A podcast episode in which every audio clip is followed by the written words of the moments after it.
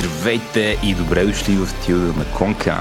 Днеска Владо го няма, за сметка на това съм с Найден Гочев от Нърц Нърц. Найден, здравей! Здрасти, здрасти от мен. Кажи някои думи за себе си, представи се на нашите слушатели. Да, още един подкаст, в който слушатели ще трябва да ме слушат и търпят. Ами да, казвам се Найден Гочев, по-известен съм в, от едно време с моя стар никнейм Джолк, тъй като така покрай игрите доста хора ме познаваха с него и покрай студентските ми години. Аз се занимавам с Java по принцип от 18 години и така да се каже съм в програмирането от 2005 на, на платен договор. Преди това не, пак програмирахме безплатно, така че не го броя като трудостаж. И всъщност а, съм минал през доста фирми, доста места. Към момента живея в Пловдив, организирам доста конференции. Може би най-известната от тях съм съорганизатор на J-Prime. А, един от лидерите на българската Java потребителска група съм също така, ако случайно има джавари, които не слушат, сигурно ме знаят. Но днес няма да си говорим за Java Day, или не само.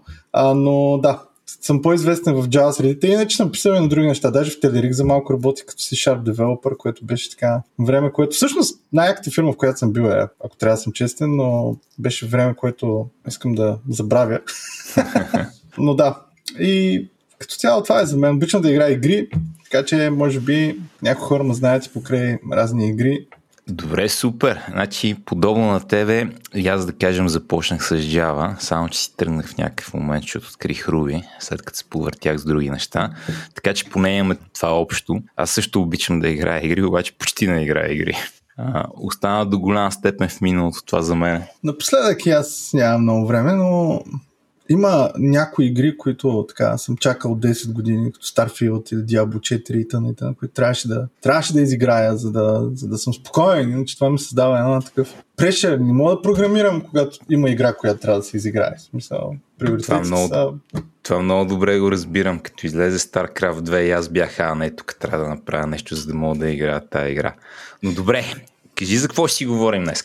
Ами да, идеята днес е всъщност да си говорим за полиглот програмистите или полиглот програмирането, което е програмиране повече от един език по дефиниция. Полиглоти може би сте чували да са хора, които говорят на повече от един език. Съответно, полиглот програмисти са хора, които програмират на повече от един език. Като въпросният полиглот девелопмент, само бих, бих споделил, че стана доста популярен като название в последните, според мен, може би 3-4 години, най-вече първо покрай Visual Studio Code, тъй като хората искат примерно да имат идея, на която могат да пишат на всичко и съответно пишат на няколко неща. Отделно JetBrains, която е компанията зад IntelliJ IDEA, Rider ID, WebStorm и какво ли не, анонснаха Fleet, което беше може би преди две години, където всъщност те даже казват това ще бъде полиглот идето и съответно Oracle пък от своя страна нали, както Стилгар обикновено казва, не мога да не спомена GraalVM, пуснаха един проект GraalVM, където всъщност ви позволява да бъдете полиглот програмисти върху до някъде JVM и не само JVM и всъщност да пишете на различни езици, които могат да се викат един друг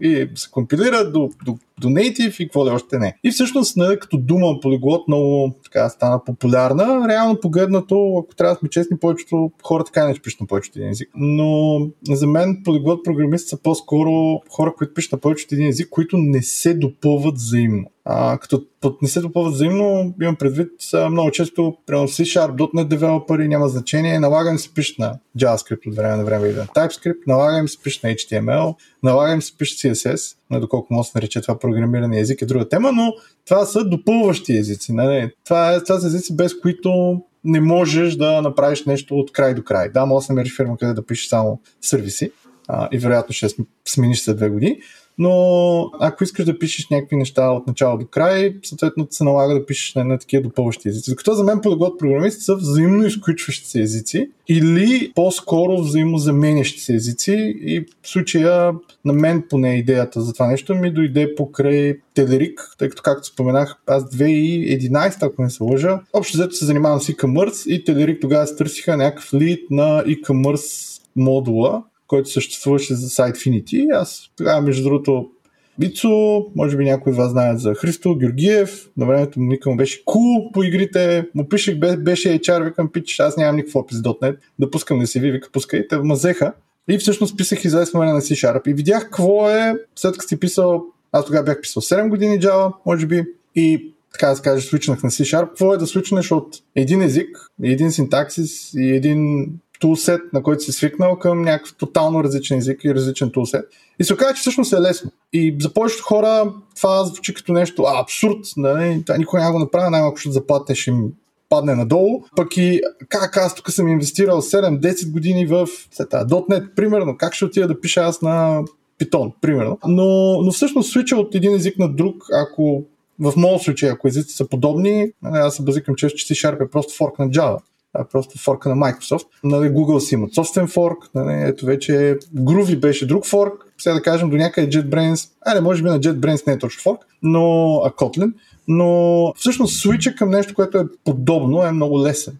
Добре, аз тук да интерджекна малко с моя опит. Значи, като каза за редакторите, ме накара се замисля, че оригиналната причина аз да мина на Vim беше, че исках се занимавам с повече езици. И оттам също тръгнаха нещата. После останах за шано шорткатите и болката, която ти причинява да го конфигурираш. Но като бях в университета, там ни караха пишем на различни езици. Лиспове, пролози, всякакви такива екзотики. И тогава аз пишех Java и ползвах Eclipse. И Java беше много яка за Eclipse. Имаше нещо за някакъв веб, обаче нямаше пролог, нямаше Python, нямаше нямаше Lisp и така нататък. И ползвах какви ли не странни редактори и в някакъв момент просто видях, че истинските хакери ползват Vim и от тогава почнах да ползвам Vim. Бих казал, нали, Vim и Emacs така OG, полиготните идеите в кавички редактори, айде. Но ако правих това днес, когато има VS Code, сигурно нямаше да стигна до това да открия Vim в интерес на истината, защото той нали, е добър в това, да поддържа много езици. Те и JetBrains нали, почнаха да поддържат супер много неща, което ме изненада. Но моето пътешествие с много езици тръгна още от университета, когато просто ми стана интересно. Караха ни да учим конкретно Lisp и пролог, които бяха много извънземни на фона на всичко, с което се бях занимавал тогава. И ми стана супер любопитно. А, чакай сега, тук тия неща са... Знаех какво знаех? Java, Python, PHP и C++ знаех тогава които са, да кажем, в известен смисъл сходни езици, ако ще сравняваш с Lisp. И бях въй колко интересно, това трябва да го науча. А, сигурно ще има нещо, което ще ми хареса вътре или нещо, което има какво да науча. Първият ми въпрос към тебе по тази тема е защо бихме искали да владеем много езици, особено когато нали, не ни трябват. Примерно, да кажем, аз съм, какво да избера, C-Sharp програмист, мога да си направя повечето неща на C-Sharp, не харесвам Blazor, така че знам и малко от JavaScript или TypeScript.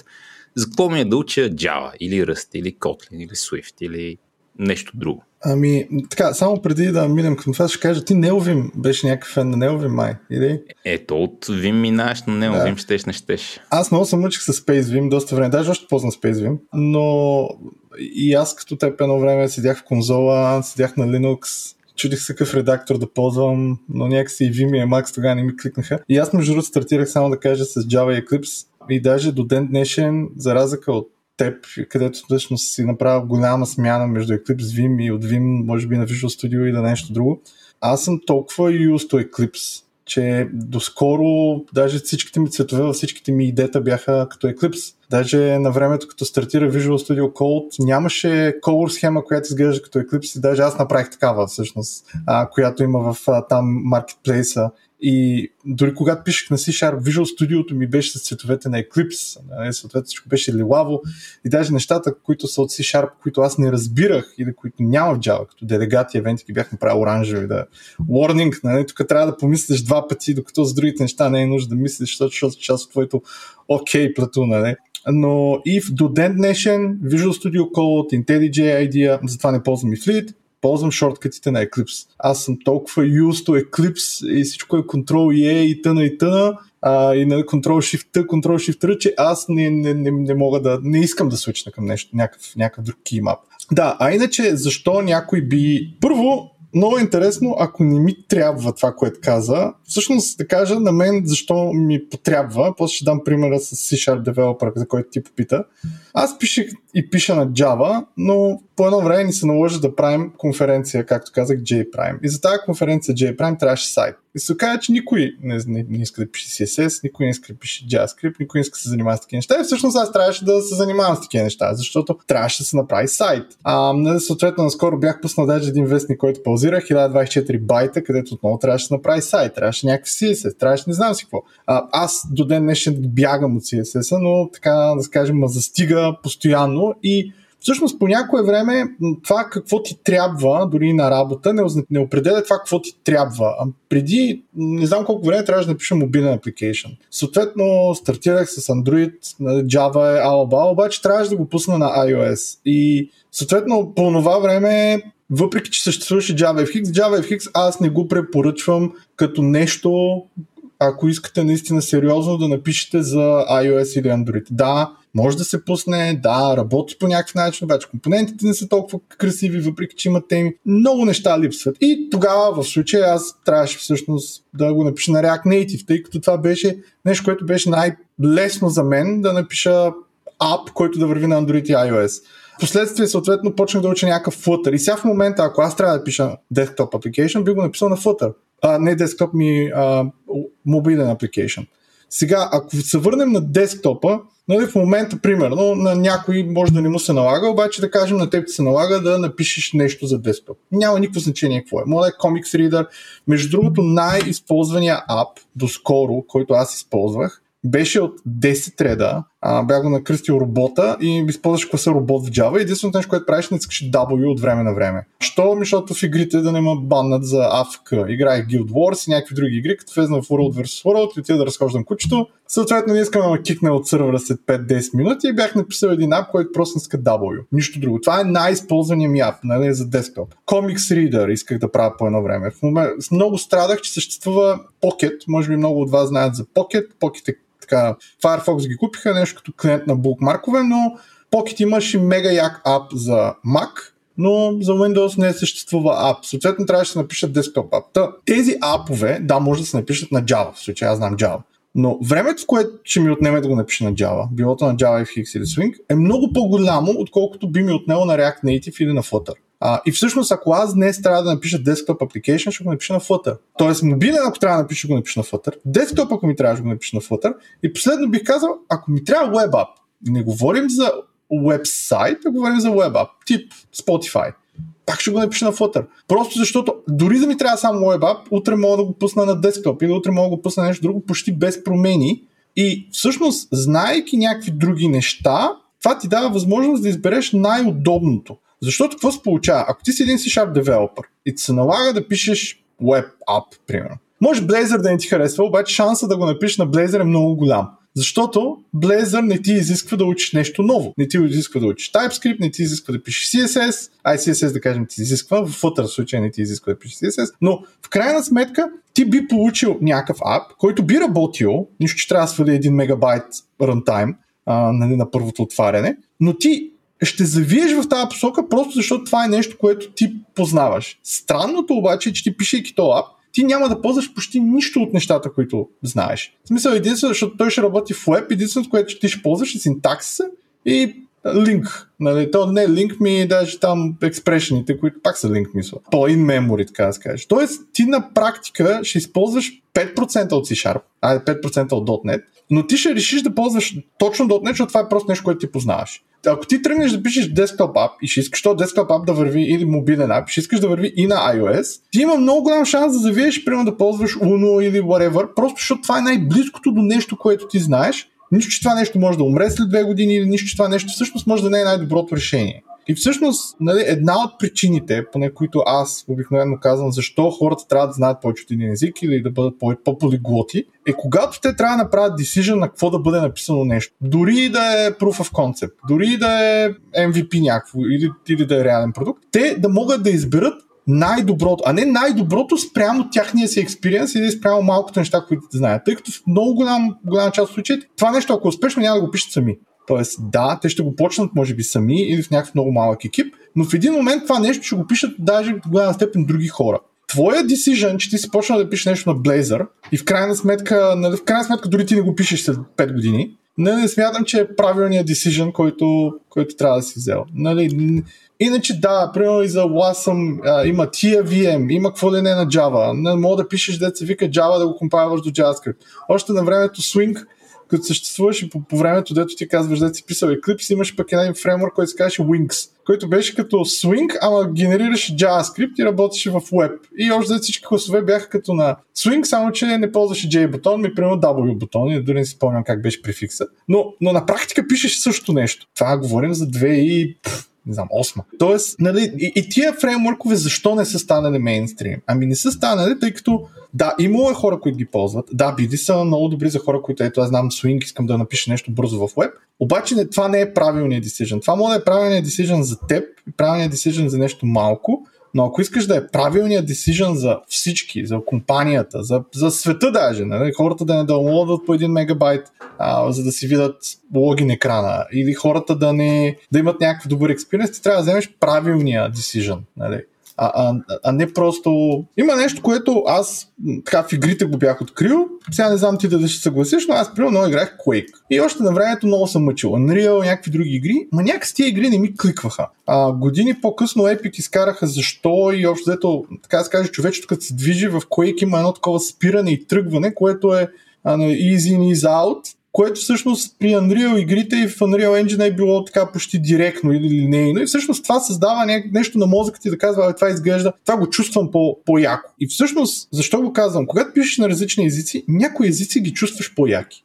Това не мога, аз лично не мога да го обясна, не знам защо е, а, но когато пишеш на някои езици, ти първо, че влизаш в флоу много по-лесно, така, флоу, нали, в който времето изхвърча, но и второ, теб ти е едно Абе, яко ти е, че пишеш. В смисъл, имаш един enjoyment на това, че продюсваш код. Докато има езици, в които този enjoyment го нямаш. И ти ако примерно се забил и пишеш на някакъв език, няма да казвам какъв, но примерно в който enjoyment го нямаш, а, има много голям шанс ти да изпускаш. И всъщност има много голям шанс да изпускаш дори какво означава да, да програмираш и какво означава фола.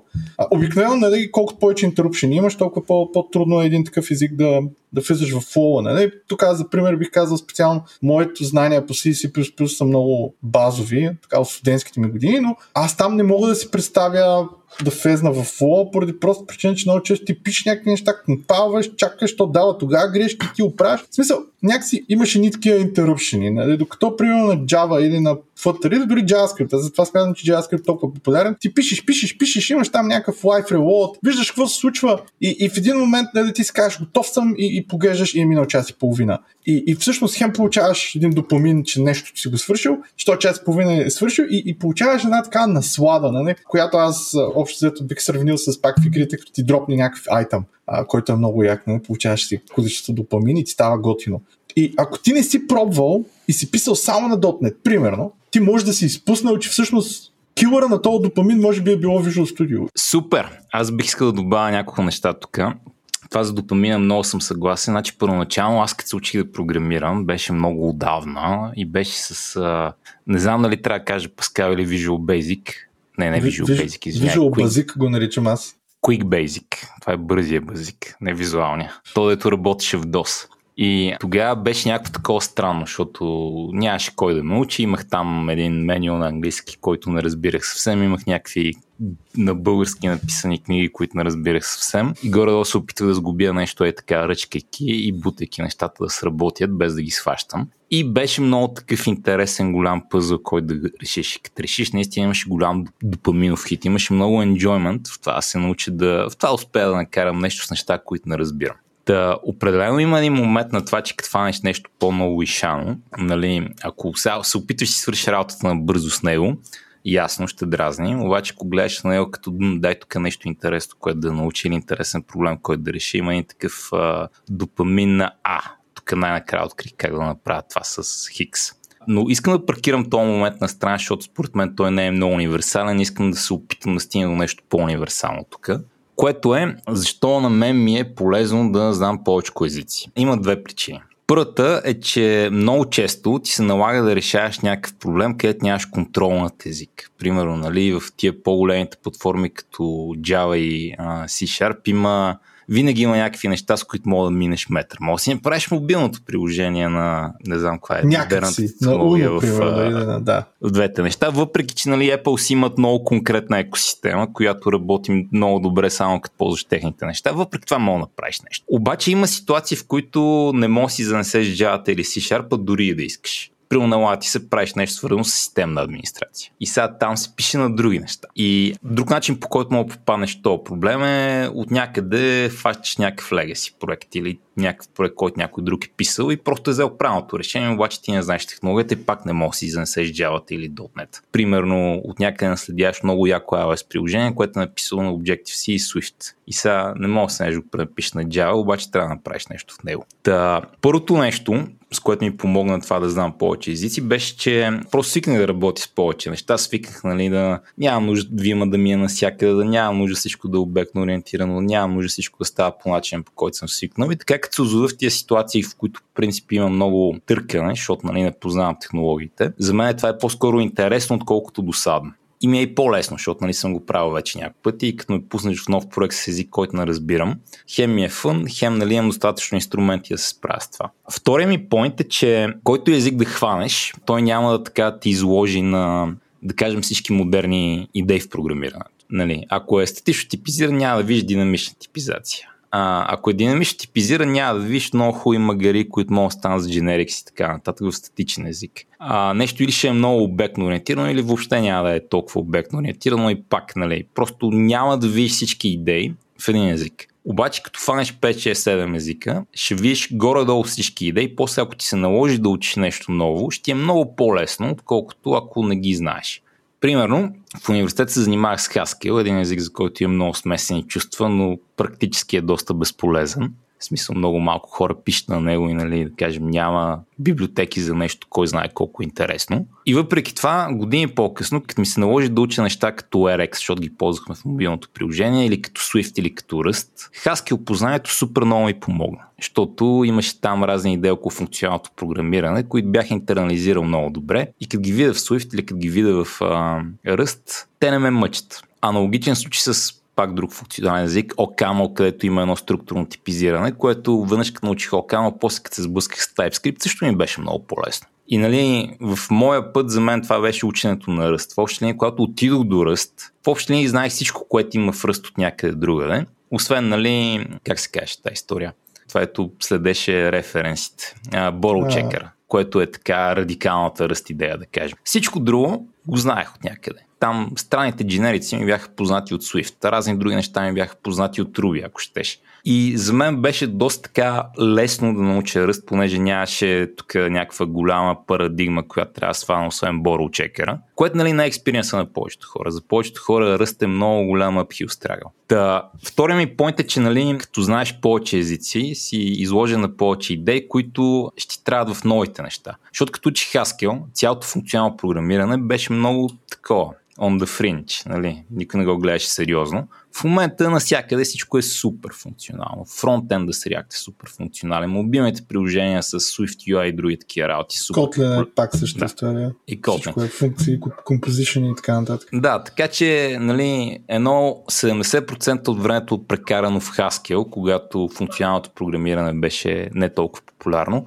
сега ми е супер полезно за това да науча модерни технологии като Kotlin, Swift, React, които нали са такива state of the art един вид. Мейнстрим са, не са някаква екзотика там. Да, аз съм съгласен, въпреки че бих споделил, че аз като, така да се каже, един опит, след като вече знаех Java C Sharp, да кажем до някъде някакъв JavaScript, реших да уча Python.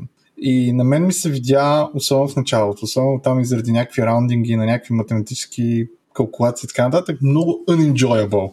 Първо, че и, и тъй като е динамичен език, супер unenjoyable. Сега, може би аз се отказах много рано, но моят съвет би бил, ти може да не си съгласен, но моят съвет би бил, ако не сте студенти, на студентите имат безкрайно свободно време. Може да се занимаваш с абсолютно всичко като студент. Нали? Особено ако нямаш World of Warcraft, за съжаление аз имах World of Warcraft като студент. Но ако нямаш World of Warcraft, който току-що е излезнал, може да се занимаваш да пишеш на всякакви различни езици, да не говорим, че като студент университета форсва нали, да видиш да видиш пролог, да видиш някакви други неща, а може да се закачиш ти на, на някакъв друг език. Но ако внеси за мен по-добре е стартирай с нещо, което е по-близко до това, което знаеш. Най-малко като втори опит или като трети опит, защото първо, че го учиш за седмица, а и второ, че много бързо става enjoyable. Сега тук ще направя една, пак съжалявам, че толкова много говоря за игри, но надявам се голяма част от слушателите да, да се препознават. А, аз подглот програмирането го разбирам малко като не аз игра всичко, или аз играя всеки клас в World of Warcraft, примерно, а по-скоро аз имам мейн клас. Нали? Ти винаги ще имаш някакъв мейн език, но имаш някакви аутове. Нали? В случая в игрите аутове са някакви хора, които просто за някакви други герои, с които за фън ти просто се опитваш да кетчъпнеш. Примерно, мейнът ти е Warrior и съответно имаш някакъв Alt Rogue, примерно.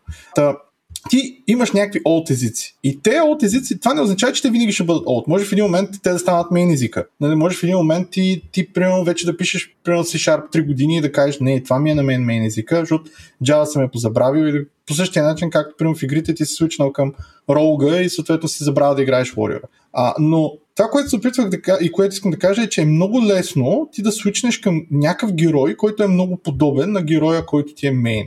А, в случая, пак с World of Warcraft, аз много играх Warrior, много играх uh, много играх Paladin, uh, Enhancement Shaman, т.е. гледах повече да играя някакви герои, които са меле герои. Нали. не свичнах директно към кастъри. Просто кастерите не ми бяха enjoyable. Та по същия начин, може би, ако хочеш свичнеш директно към някакъв динамичен език, в началото ще е много фън, според мен, защото ще е много различен. Обаче, като почнеш да пишеш, има един такъв стръгъл, дето първо, че трябва да го глираш или да, да, да научкваш или whatever. И, и, и много по-лесно ти да се откажеш. А, нали, ако си супер инат, а, нали, супер. Вероятно няма да се откажеш, но в моят случай с Python, там имаше други, да кажем, други причини да се откажа, но имам пред план, но, но се отказах. Нали, аз тук много често давам пример за много често съм водил някакви курсове и тъна и тъна и ме питат хората кой става за програмист. А, и обикновено аз казвам, нали, трябва ли ми математика или логика или Аз казвам, нищо не ти трябва. Трябва ти да си над. Трябва ти да не се отказваш. И нали, тъй като обикновено повечето са мъже в залата, казвам за пример, всеки от нас някаква жена го е отрязвала. Нали, ако ти си се отказал след това, ми не си над. Ако тя примерно три пъти те реже и ти отново се опитваш, за мен ставаш за програмист. Ако тя пет пъти те отрязва и ти не се отказваш, за мен ти си супер програмист, не? тъй като обикновено повече неща между трети и пети път проработват. Да, ако ти седем пъти са, мъчиш да я сведеш и тя те реже, вероятно си супер прост. Но пак ставаш за програмист, защото смисъл с седем пъти ти ще научиш. Не, всичко и на следващата, вероятно, нещо подходиш по друг начин и може би няма да стигнеш до 7-та. Мисълта ми, ако ти си инат, нали, и не се откажеш, да, скачай на по-различни езици. Нали? Може би виж Python, който в момента според мен е много популярен и има голям шанс да се наложи да пишеш на него, тъй като било някакъв ML проект или някакъв друг проект, който наследиш, има много голям шанс ти да попаднеш на Python. Swift също е много голям шанс, а, както, както се оказа, просто тъй като всичко за iOS, до голяма степен Swift. Нали. Добре, тази метафора с мейн героя много ми харесва, много е яка, защото нали, адресира един такъв а, голям страх, който може би хората имат. Примерно, аз като тръгнах да ходя към други езици, бях прекарал 3-4 години в Java и бях, о, тук аз нали, ще бъда ли нещо различно от Java програмист. И много се идентифицирах като Java програмист, въпреки че нали, бях писал някой друг език преди това. И ми от неизвестно време да превключа от това да мисля себе си като Java програмист и да мисля себе си като програмист. И това с мейна, според мен е един такъв добър начин да си помогнеш да не се идентифицираш толкова с едната технология, която владееш много добре. И въпреки това, нали, да не денегрейтваш технологията, която владееш много добре. Смисъл, яко е, че си програмист, ама яко, че знаеш Java супер добре. А, нали, да не е или тук се идентифицирам с едно нещо и съм много добър в него и то е всичко, или тук не се идентифицирам нищо с нищо конкретно и съответно едното нещо, с което съм толкова добър, не е много важно. Това с мейна, мейна ми харесва, защото нали, някакси балансира тия две неща ще се съглася с тебе, че е добре да започнеш с език, който е по-близък. Особено ако е такъв, който ти, който ти върши работа за нещо. Тук всички имаме късмета или нещастието да има JavaScript, който щеш не щеш, трябва да увадеш някакъв момент, за да вършиш да. неща, ако правиш веб особено. Но другия ми поинт е, че от един момент нататък, когато ти е станало комфортно да имаш втори, трети език и така нататък, аз почвам да търся, почвам да виждам стойност в това да хванеш нещо доста по-екзотично, а, защото този момент с това да ти е enjoyable го има на различни нива. Примерно в някакъв момент учих първо. И първо много ме скефи. И после научих Руби, което е доста по-добър. Първо научих Python, научих така нататък. Всичките глупости в първо ми станаха много дразнещи и внезапно първо се превърна в най-дразнещия език за мене, на който мога да направя каквото и да е. За щастие не ми се налага да правя нищо на първо, първо много ме дразнеше. Години по-късно обаче бях, знаеш какво, я да си припомня първо и да се опитам да свърша някакви работи с него. И се получи един такъв момент, където ако се опитвам да направя нещата, както би ги направил на Руби, примерно, не е фън. Обаче, ако си поставя проблема като добре, сега първо мога да е много дървен, ама първо мога да енджойна дървените му и второ мога да открия как да го направя окей okay за първо. Това също стана супер enjoyable за мен. И в някакъв момент ми беше много приятно да пиша първо код, който е гаден. Трябва да се образявам с един тон странности в езика и нали, далеч няма да изглежда толкова добре, колкото би изглеждал на Ruby или на Python или на каквото и да е друго в интерес на истината но имаше просто нали, такова enjoyment от това да хвана имперфектната технология и да я направя окей. Okay. Нали, не да я направя перфектна, не да направя нещата както би ги направил в един много по-чист език, но все пак да ги направя окей. Okay. Което като се замисля, съм научил от Vim и от uh, Shell, където каквото и да правиш, чисто няма да стане. Въпросът е да стане good enough да ти свърши работата, защото нали, нямаш друг инструмент. Нищо никога не е идеално. Стига да е good enough. Та, съгласен с те, че добре да почнеш с а, това, което доставя enjoyment. Просто казвам, че от един момент нататък борбата с нещо, което е гадно и в това може да се намери enjoyment. И после това е много полезно умение, което да пренесеш на работа. Защото на много от нас ти се налага да работим с някакви legacy code които просто нямаме времето да изрефактурираме от начало, пък и да имахме времето, не непременно има уменията. И това да намериш нали, интересното и enjoyable момента в това да се справиш с бозата и да превърнеш по-малка боза или по-менеджера боза, е много ценно умение в работата нали, където просто се налага. Щеш, не щеш. Аз а, бих споделил само, че може би първа стъпка би била научи език, който е близък до твой език. Но имайте предвид и всички, че обикновено да научиш някакъв език, след като вече знаеш някакъв друг, ти отнема между седмица и месец. В смисъл, не е толкова голяма драма и даже много често аз, когато тръгна нещо така да се каже за първи път, съм чул за него. Има един сайт, аз а, поне съм фен за, за бързо, бързо разцъкване, казва се Learn X in Y Minutes, който общо взето са ти разбити всички езици а, и общо всички конструкции на тези езици. Няма никакво обяснение, като цяло всичко е един сорс и просто как се пише коментар, как се пише това, как се пише това. И е много бързо ти да скролнеш, което обикновено отнема нещо на 15 минути, а да скролнеш някакъв език и да видиш, а е това, нали, как, как, колко би, би ми коствало да го науча по-подробно. Това естествено е някакъв rough estimation, който няма нищо общо с реалността, но, но това е нещо, което ти, ти дава една такава, едно такова вътрешно спокойствие, че всъщност ти ще се справиш с другото нещо. А, само да предупредя, че Learn X и Y минути не учете дарт от него, тъй като много са го срали. А, аз имам по request отворен да го оправя, но въпросният пич, който поддържа въпросния Learn X и Y минути се заспал. А, но е, е готин, готина идея за сайт. Има даже на различни езици, ако някой не говори английски, примерно и тъна и тъна. Но след тази стъпка, и всъщност стъпката да научиш друг език, на мен никога не ми е бил толкова голям проблем да науча друг език. И всъщност много често на вас така иначе ви се наложи да научите някакви езици, които са не може да избягате от тях. Ти спомена JavaScript, не, не може да избягаш JavaScript, баш и другия такъв. Щеш, не щеш, в един момент ще трябва да пипаш някакъв баш скрипт. В смисъл, не, не, не може да се измъкнеш. Не? Аре, може би ако си някакъв .NET програмист, може би с някакъв PowerShell ще спаси, не, да не пишеш баш, а ти пак ще научиш нещо друго, с което да можеш да напишеш някакъв скрипт. Та, та примерно баш, за било за някакво системно програмиране, било за някакъв автоматизейшн, щеш, не щеш, трябва да, да научиш. И има някакви такива други езици, от които не можеш да избягаш при CSS до някъде и някакъв такъв, защото нямаш, нямаш вариант. Нали? Някакъв друг. Или и, ако примерно ти много си решил да пишеш игри, да, може би си Sharp ще върши работа до, един момент, но в един момент трябва да научиш билото си плюс плюс или Lua или нещо друго. Та, има такива езици, които не можеш да избягаш. Но след като научиш език, по-големия стръгъл е да научиш SDK-то. Защото ти си свикнал да ползваш някакви класове или някакви функции и в другия език ги няма тези класове и функции. Или са малко по-различни или не съществуват. Нали? Аз бях много изумен, че в JavaScript нямаше там remove all или какво нямаше. Доскоро, до 2021-2022 нямаше функция remove all. Нали? Можеш да ремувнеш само първото нещо, което което мачва някакъв uh, regular expression. А, а ето, regular expression е другото нещо. Не можеш да избягаш от regular expression. Трябва да научиш regular expression. Трябва да научиш SQL. Край. Няма какво да се чудиш, не да научаваш го. Но API-то или SDK-то е следващия голям пилър, след като научиш някакъв език. И всъщност аз бих казал, ако първата стъпка е научи език, който е близък до твоя, втората стъпка, или отново първата стъпка, би била научи друг език върху твоята платформа.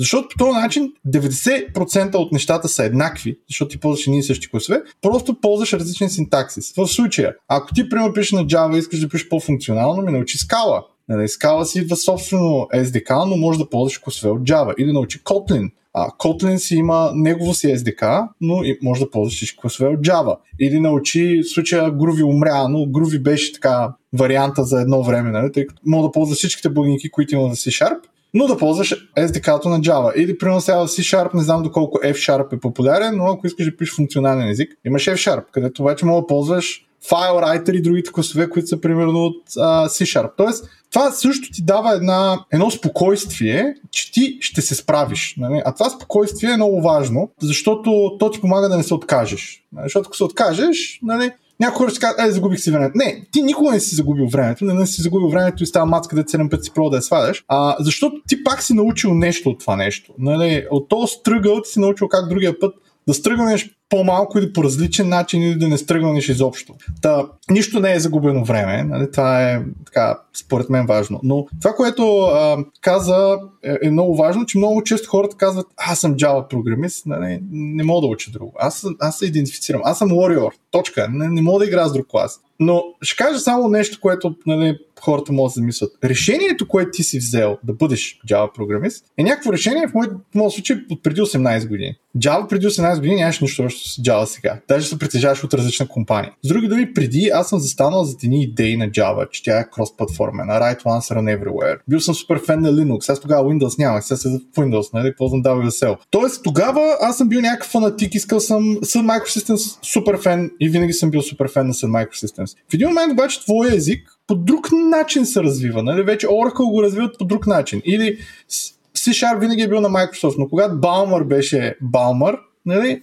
всичко беше за девелоперите. Сега, нали, индиеца не, не е точно така. Нали, нещата са по-клауд и някакси C-Sharp е по-скоро на... Нали, даже Windows вече не е на фокус, пък C-Sharp да не говорим колко е не на фокус. Тоест, нещата, за които ти си застанал и си взел решението това да ти бъде твоя мейн, вече може да не са актуални и вече може да са различни. Или Warrior в World of Warcraft Vanilla може да е бил супер, но 10 експаншена по-надолу и не знам си колко промени, вече може да променят класа до толкова, че ти да не го харесваш. И е тъпо ти да си казваш, а не, аз се идентифицирам така. Нали? Тоест, ти, ти повечето езици, дори такива, които са open, обикновено имат някаква компания за тях, които са главния драйвер. Не, не говорим за Perl, който нали, за мен е език, който някакси се крета и тъна и тъна, но, но за повечето езици има една компания, която е главния драйвер. И ако примерно на теб не ти харесва тази компания, обаче ти си наредил на това хоро, не означава, че трябва да стискаш зъби и примерно да правиш нещо, което не е enjoyable. Много съгласен с това наистина, защото прав си, въобще технологиите преди 10 години бяха много различни от технологиите днес и технологиите преди 20 години бяха много различни от технологиите преди 10. Дори JavaScript, ако погледнеш, там JavaScript от преди 10 години няма нищо общо с JavaScript сега да не говорим за TypeScript. Така че наистина това откъде си започнал, първо нещата ще се променят и невитавли. Просто нищо не седи заковано и непроменено. Ако си заковано и непроменено, най-вероятно умира. Ако е Освен си, може би. Освен си, ама тук, тук не ми се отваря това, защото хората ще ме мразят за си хейта ми. Освен, освен си. А, и другото е, че нали, като си взимал това решение рано-рано в кариерата си, си знаел много по-малко. Нали, много по, по-малко информация си имал как да го вземеш правилно. Тоест не само ситуацията се е променила, но и нали, твоя опит и познания са драматично по-променени. Ако днес взимаш това решение с цялата информация, която имаш, сигурно би го взел по друг начин. А така че поинта ми е, нали, не би гледал на това като фиксирано решение просто. Защото колкото повече по-скоро е нещо инцидентно. Нали? При аз тръгнах с Java, защото първата ми работа беше на Java. Така работа си намерих. Беше или това, или системен администратор в една фармацевтична фирма и избрах Java.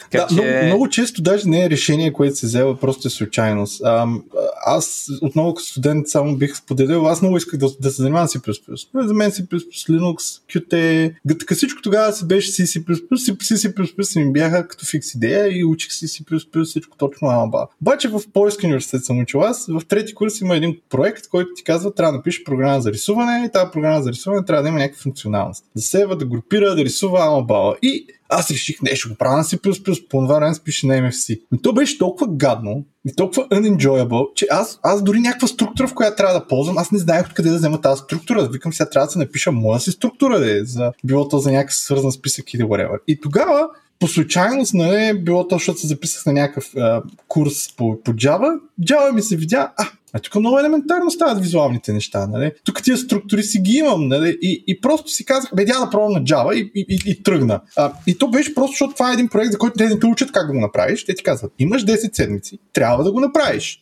Не, може, ние знаем OpenGL, може да напишеш неща за OpenGL успех. А, и всъщност ти 10, и това беше един от най-полезните предмети между по Полски университет, тъй като те ти дават 10 седмици, си блъскаш главата, горе до така както е народ, и трябва да направиш този проект, поне за 3. Не. И, и всъщност много често това решение не е твое и ти после си казваш, ами да, аз вече написах един проект на него, ще напиша втория проект. И между другото, втория проект, само ще поделя, беше, а, трябваше да напишем компилатор. То не е компилатор, транслатор по-скоро, но те казаха, може да генерираш, да, да транслираш до Assembler, може до bytecode, алабала.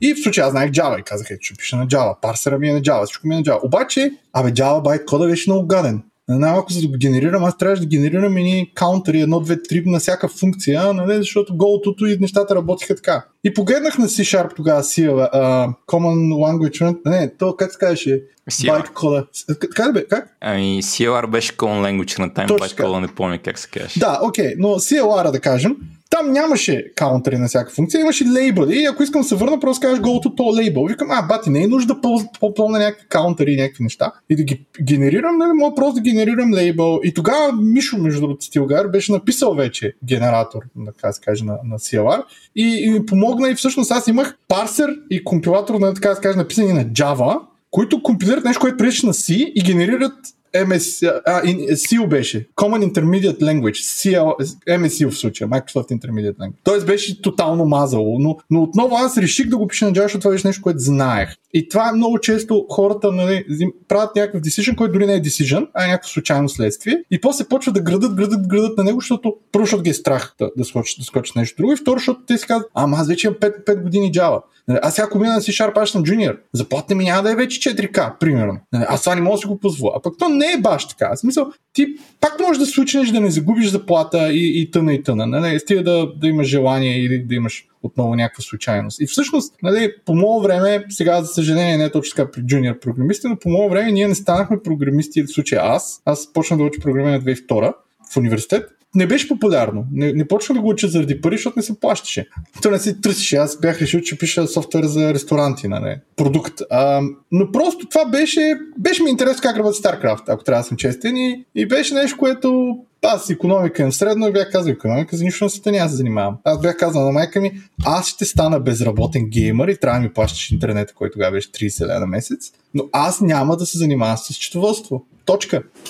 И, и в смисъл програмирането беше някакъв вариант, който на мен ми харесваше като идея, а не, не беше заради, заради парите. Та, а, харесайте си някакъв език, според мен, на първо място заради идеята. Не, не толкова заради това дали вие ще намерите работа, която е на същата заплата или на по-добра заплата. И тук само ще кажа още нещо, което, а, между другото, аз много често казвам защо хората да учат Java. И принцип съм е правилно, но да кажем, Java в момента, ако сърчнеш JavaSBG, има 500 обяви. А, не говоря за ако сърчнеш за Java. Ако сърчнеш за Java Developer, ще излезе над 400 обяви. Ако сърчнеш за Ruby, ще излезе 20. Нали, и, и повече хора си кажат, абсурд да уча Ruby. Сега, обаче има нещо друго. Много често в Java тия 400 обяви в повечето случаи ти ще работиш банки, в някакви големи enterprise, даже да имаш пари и т.н. Обаче може би няма да бъдат enjoyable за теб. Може би процента на яки проекти, на някакви стартъпи, които са на Java, което е почти никога не се среща стартъп на Java, е всъщност 10 обяви от тия 400. И всъщност Ruby от тия 20 обяви пак 10 обяви са стартъпи. И всъщност може би това, което на теб ти достава фън, било то да пишеш игри, или било то да пишеш за Linux, или било то да пишеш open source неща, или било то да пишеш, примерно не знам сега, може да имаш някакви медицински неща, искаш да пишеш медицински софтуер. Това, че има повече обяви от някакъв език, по никакъв начин не трябва, не, не трябва да ти влияе. Защото всъщност процента на, на нещата, които ще използваш този език, за да пишеш нещата, които ти харесваш, е също е толкова малък, че всъщност бройката е такава, каквато е на някакъв език, който почти няма обяви. Аз тук бих добавил, че го има и, и другия ефект, който е, че колкото по-малък е пазара, толкова по-скъпо е нещо, нали? И това също го има, да. Примерно, Clojure е доста нишо в момента и няма много компании, които работят на Clojure, обаче тия компании се борят с зъби и ногти да наемат Clojure таланта. И ако си успешна Clojure компания, която нали, има добра економика, а, си готов да плащаш повече за Clojure програмисти, които inevitably са изпълнети навсякъде и ще си готов да плащаш добри пари за хора, които преквалифицират. И да. въпросът е да намериш хора, които нали, могат да преквалифицират. Така че дори има, има ако, ако гониш економически интерес, има доста економически интерес това да, да можеш да станеш бързо добър в Clojure или бързо добър в Rust, в някакъв такъв по-нишов език. Защото нали, това, което аз видях от Руби нали, в а, златните години на Руби, беше, че всички такива хора, дете искаха да get shit done и им пукаше много да правят хубави неща, пишеха тогава на Руби. Просто нали, повечето щяха да бъдат, не, какво ме занимаваш тук с Java с PHP, Руби е много готин език, ще правя веб на Руби. И се пише много бързо, това беше до някакъв. Да, и просто много такива добри компании тръгнаха на Руби в този момент и повечето хора, които искаха да пишат нещо, така да им е приятно да пишат, в този момент се бяха ориентирали към Руби. Той аз се ориентирах за това натам. Знаех Java много добре, но на Руби ми беше много приятно да пиша и можех да правя веб много по-лесно, отколкото може да правя веб на Java. И като си вече от другата страна и си в такава компания трябва да наемаш хора, имаш един момент, където по-трудно се наемат хора, защото няма толкова много на пазара и си готов да плащаш премиум. Особено за хора, които преквалифицират. Нали, дори си готов да кажеш, знаеш какво, въобще няма да таксуваме за това, че сменеш технологията от към заплата, защото така и така няма много хора, които идват. Или дори да има много, които идват, много от тях са много джуниори и нас ни трябва някой по-опитан. И това да имаш някой хем опитен, хем желаеш да смени технологията е по-голяма рядкост.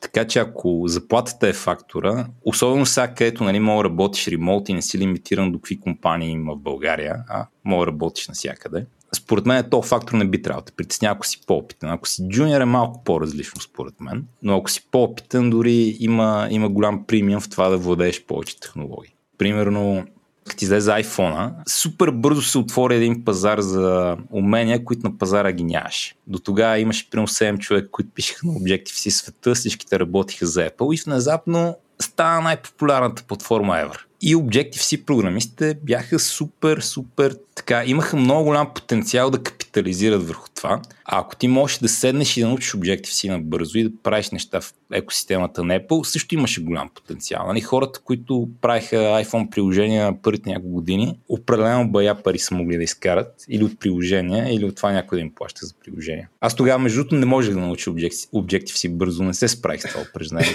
Но ако имах опит, който имам сега, ще, ще да е супер такова. Да, ще да е супер. И аз се мъчих, между другото, 2008, 2008 мисля, че точно трябваше да пиша на Objective-C, защото просто така се оказа, че имаше дупка и нямаше проект. Проектът ми, примерно, ще почне след 2-3 месеца. И тогава тогавашния ми шеф вика, тук трябва да пишем един плеер за Family Guy. А, общо взето трябва да ползваме Apple-ския видеоплеер, ама трябва да, да, да сложим и епизоди отгоре, да може да се сменя, да не излизаш от плеера, докато върви някакво филмче, тата, и всъщност беше адски unenjoyable, нали? Смисъл, мога да кажа, че това бяха най- най-неприятните ми години, като, най-неприятните ми два месеца като програмист. Не пишех някакви неща, дето какво се случва, къде има мемори, колко епизода като плеера, плеера крашва, нали, как се фаща това, беше пълна магия. Но само ще кажа още нещо само и за заплатите. Има и още един фактор, аз в случая работя ремонт. Ако ти пишеш на някакъв език, който е по-така било то ръст или скала, който е авантюристичен, има по- много по-голям шанс ти да си намериш ремонт работа. Просто защото компаниите са по-уилингли да намерят и да наемат някой, който ще им свърши работа, независимо къде е, докато на Java те си казват, е, ми давам аз като търся джавари в офис, аз така иначе получавам 100 CV-та, за какво ми е да пускам ремонт джавари, нали? като аз така иначе мога да се намеря такива деца в офис. А, така че също така, ако си по-ремонт ориентиран, това е също още един плюс. А, и, и последно само ще кажа, има нещо друго. Ако ти си на, на на някаква вълна, това със сигурност не само, че направиш някакви бързи пари или някакви пари в началото на iOS, ти, ти би продължил да правиш някакви пари. Сега тук Стефан знам, че няма да е съгласен с мен, но аз много често казвам, ако ти си приел някакъв възрастен човек, се тая, нали, искаш, примерно, имаш семейство, искаш да ги издържаш, за мен е много по- по-правилно да се насочи към някакъв език, който, и, и да кажем, нямаш почти никакъв опит, а за мен е много по-правилно да се насочи към някакъв език, който много се търси и който бързо ти би стигнал до някаква средно окей заплата. Било то, примерно, аз бих, ако, ако аз сега съм на 35, бих тръгнал да уча Java. Защото, примерно, знам, че докато стана 40 или след 5 години, аз вече имам някаква нормална синьорска заплата. И да, тя няма да расте супер много, защото когато аз съм на 40, ще има хора, а, които пишат на Java от 25-30 години. И съответно тия хора ще са нали, идолите, пък аз ще съм някакъв пич с 5 години, обаче аз ще взимам една допълнителна добра заплата. Обаче, ако аз съм сега някакъв на 20, нали, и примерно аз знам, че следващите 5 години не ми трябва толкова много пари, нали, аз ще правя семейство, чакам 30-35, а, и всъщност до 40, аз ако съм на 20, ще имам 20 години опит. От една страна мога да избера Java, където да ще намеря работа, обаче след 20 години ще има хора, които ще имат 45 години с Java. Нали, което, да, те тия хора може би вече няма да програмират, обаче аз няма да бъда топа никога. Но ако скоча на някаква технология, която е гребена на вълната, било то iOS, който излиза, излизаше 2007, или JavaScript, който избухна към 2012, или прямо Flutter избухна преди две години, или не знам следващото нещо, което ще избухне, какво ще е.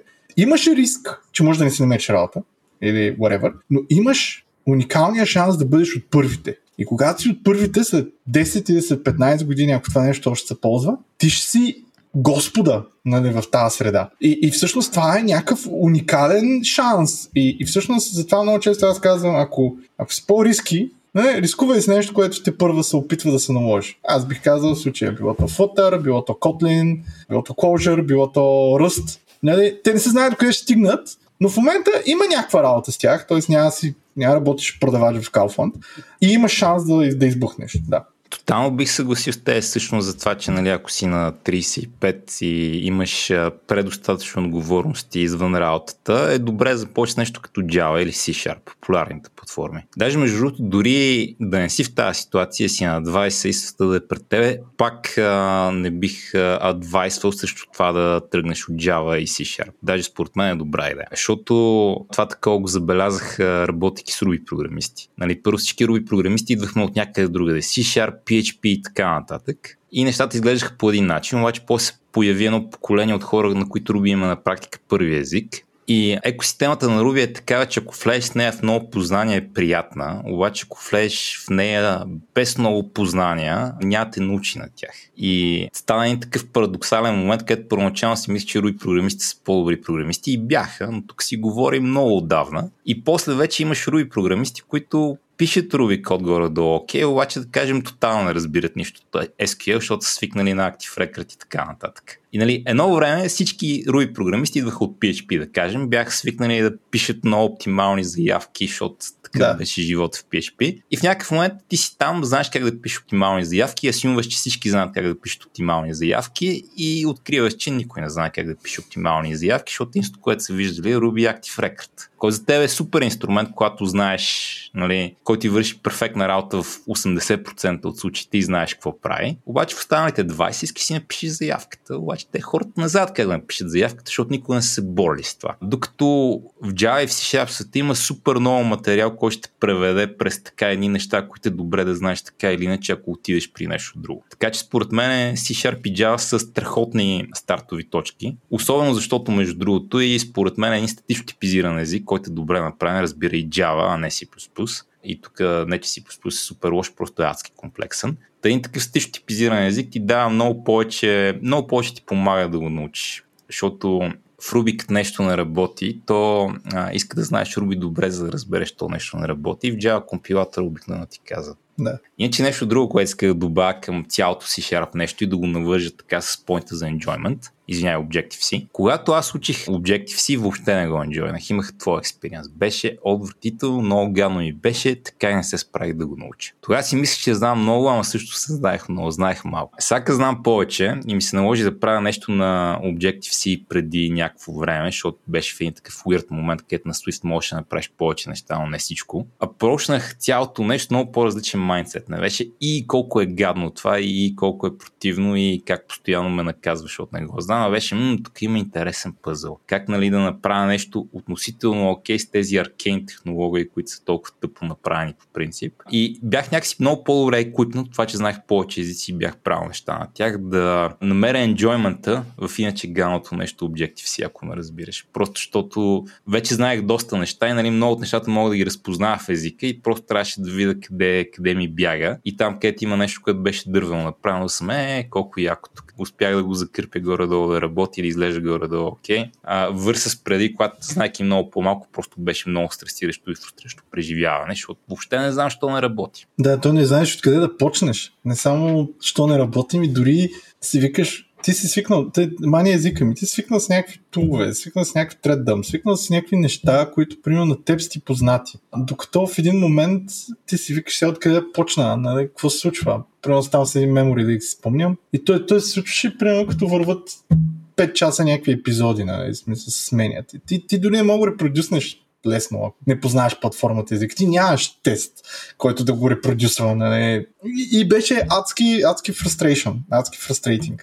Тук още само бих споделил нещо, което до някъде е така бях видял. Както казах, аз 2011 отидах да пиша на C-Sharp. И всъщност, като почнах да пиша на C-Sharp, аз не почнах с идея, аз сега ще пиша за малко на C-Sharp, беше all-in, нали? В смисъл всички неща исках да науча. И видях, че повечето от нещата, нали, дори на, не, на, не на език ниво, нали, на SDK, тогава пише на WCF а, и мисля, че WinAPI също се появяваше, много приличаха на JAX-RS в Java света. Тоест, REST си е REST, нали, пише се по подобен начин. И тогава нали, почнах да отида даже на една конференция за C-Sharp и открих, че повечето хора, първо на тази конференция, откриваха неща, които в Java ги има от аз ги знам от 5 години, т.е. ги има от повече от 5. А, и някакси много често се открива на ново едно и също нещо. Например, сега, не знам, аз GraphTalk никога не съм писал или whatever, но вероятно неща в GraphTalk а, в момента се преоткриват билото в Flutter или в нещо друго. А, Flutter State на практика е също като React State. Тоест, има някакви неща между технологиите, не говорим само ниво език, които са като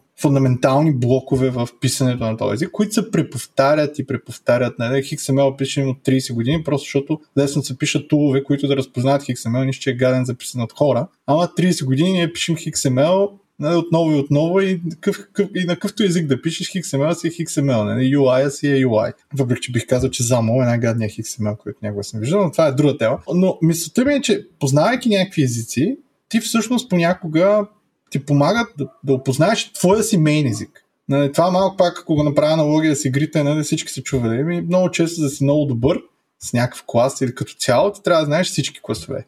Да, там тия класове са ограничено количество, има 10, примерно. Нали? Ти нали, щеш, не щеш, за две години ще минеш през 10. Ще ги знаеш, но после ще излезе нов експеншн и пак трябва да минеш през тия 10. Тоест, нали, иска си работа. Чакай се аз да направя рядка аналогия с игрите, защото ми дойде тук.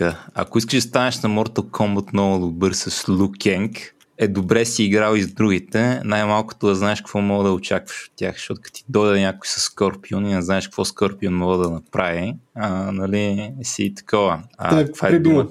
Да. Като риба в варел. Докато ако знаеш какво мога да направи Скорпион, знаеш какво да очакваш и какво да правиш. Ами да, общо взето не става просто да помпиш два пъти напред и което и да е копче, не? Като едно време, едно време Mortal Kombat аз дето играех, просто играхме на една клавиатура и който не иска повече копчета побеждава, не? защото само 5 бутона можеха да се натискат по същото време. Но да, в смисъл, по абсолютно същия начин, много често, познавайки някакъв друг език, това нещо би ти помогнало и за твой език. Много често, всъщност, ако ти примерно тръгнеш да пишеш, всъщност много често някакви парадигми от други езици се появяват в, в други езици, но много често всъщност и, и това би ти помогнало, ако ти почнеш да пишеш на някакъв друг език и харесаш някаква функционалност от този друг език, може ти да си човека, който да брингне това нещо в твоя мейн език. Или да се джойнеш към проект, който всъщност прави това нещо в твоя мейн език. Нали? Така че това всъщност може да ти отвори вратата за вовеки. Може да, е, може да се окаже, че всъщност това, че ти си научил някакъв функционален език е бил най-полезното нещо и ти всъщност после се джойнал благодарение на това в някакъв RX Java или whatever, RxJS или някакъв друг проект и всъщност ти брингваш нещо функционално към, към някакъв друг език и всъщност това е, това е твоето призвание, не да го наречем, а това е нещо, което всъщност ти най-много би енджойвал и, и, и, и би ти отворило най- най-голямата врата в веки. Да облека това в конкретен пример. Преди отново iOS, преди приложенията се правиха на Objective-C се правиха ни много сложни иерархии от неща. Или в интерфейс Builder, или, или код. После дойде Swift, по-добър език, обаче продължихме да цъкаме в интерфейс Builder или сглавяме неща код. И в някакъв момент дойде Swift UI. И сега какво е Swift UI? Swift UI е на практика две неща. React и RX. Ако знаеш а, React, където нали, стейт е функционален. В смисъл, променяш стейт, интерфейс се променя по стейта, нали, реактивен е. И ако знаеш RX от някъде, което нали, в там новата система се казва Combine, то е един по-лек такъв RX. Ако знаеш тия две неща, SwiftUI е супер лесен за научаване. Нали, има React идеята, има и RX идеята. Така че дори нали, отново в една такава платформа като Apple, която дълго време беше много назадничева, а, в някакъв момент идват тия технологии, които си видял от други езици или тия идеи, тия парадигми, или както искаш ги наричай, те супер много помагат. Да, в случая Swift UI, ти може би не си писал на Flutter, но Swift UI е буквално Flutter, само че на Swift. Тоест, а, в, нали, имаше React, Google направиха Flutter, където всъщност ти с класове и функции правиш това, то Composition, визуално, така да се каже. И SwiftUI още взето взеха това нещо и го направиха, само че там стейта е по-различен и съответно заради това и до някъде може би повече прилича на RX нещата. А Kotlin е същата история. Нали? Kotlin с, има... С Compose, да. Да, с Compose, с разликата, че в Flutter примерно пишеш класове, които са един в друг, един в друг, един в друг правят композиция, в Compose са функции, функции, функции, функции, общо взето. Нали? И, и всъщност, да, реално много често нещата, първо, че много голяма част от нещата заедно се променят с някакви малки разлики и копират неща от едно от друго. И всъщност аз пак само ще се върна към тази конференция, на която бях 2012. Значи 2012 аз бях писал Spring. Spring, за хората, които не знаят, е Java Framework, който стана много популярен заради най-вече Dependency Injection и там IOC контейнера. Като в последствие, благодарение на това, че нали, е някакъв uh, inversion control контейнер, uh, ти помагаше много често ти да си сглобиш или действаш като лепило между много различни фреймворкове. Нали, имаш някакъв ORM, имаш някакъв web фреймворк, имаш някакъв кешинг, имаш някакъв security, той ти позволява всички тези неща да ги навържиш по много лесен начин, се едно са част от един фреймворк. И всъщност нали, в Java света аз за първи път видях 2006 Spring и нали, супер много се влюбих в него изведнъж отивам 2012 и там отивам на някаква конференция, на някакъв пич, който ще говори за Dependency Injection и Inversion of Control, каква е разликата и тъна и тъна. И пита колко от вас, това цяла зала. Става въпрос на Деврич. В кино, цяло кино. Пита нали, колко от вас ползват и въобще са запознати и дигат примерно една трета от хората. Тоест две трети от хората не знаеха какво е това Dependency Injection и Inversion Control. После съответно почна да пита колко от вас знаят какво е Ninject, на което беше там много популярен фреймворк и накрая пита колко от вас знаят какво е Spring, Spring.net и аз бях единствения, който дигаше ръка. Нали. И той каза Spring.net е супер огромно нещо, това майко умря, но не нали, позволява прекалено много неща, освен, освен това. И, и мисълта ми беше, че примерно ето за мен, аз, аз тогава видях, че на мен беше много полезно да, да, да, че съм знал нещо друго и че с някакъв друг бекграунд. Нали, за мен на практика аз да пиша Spring.NET, което тогава за, за .NET че беше what the fuck, за мен беше, че променях в XML, вместо да пиша bin, пишех object. Нали. Мисля, буквално това беше единствената промяна, която правих. И, и тъй като повечето класове всичко останало бях пишат с абсолютно същите имена. Та, а, ми е, че когато нали, ти имаш някакъв друг бекграунд или смениш прозвището, понякога даже това би ти дал възможност да блеснеш а, и, и възможност да направиш нещо. Нали, дори, дори само да си, ако ще е собственото си его да, така, да си почешеш, пак би помогнало. И всъщност, аз тук може би е момента да спомена, от миналата година всъщност правя една конференция, която на някои хора може да, се,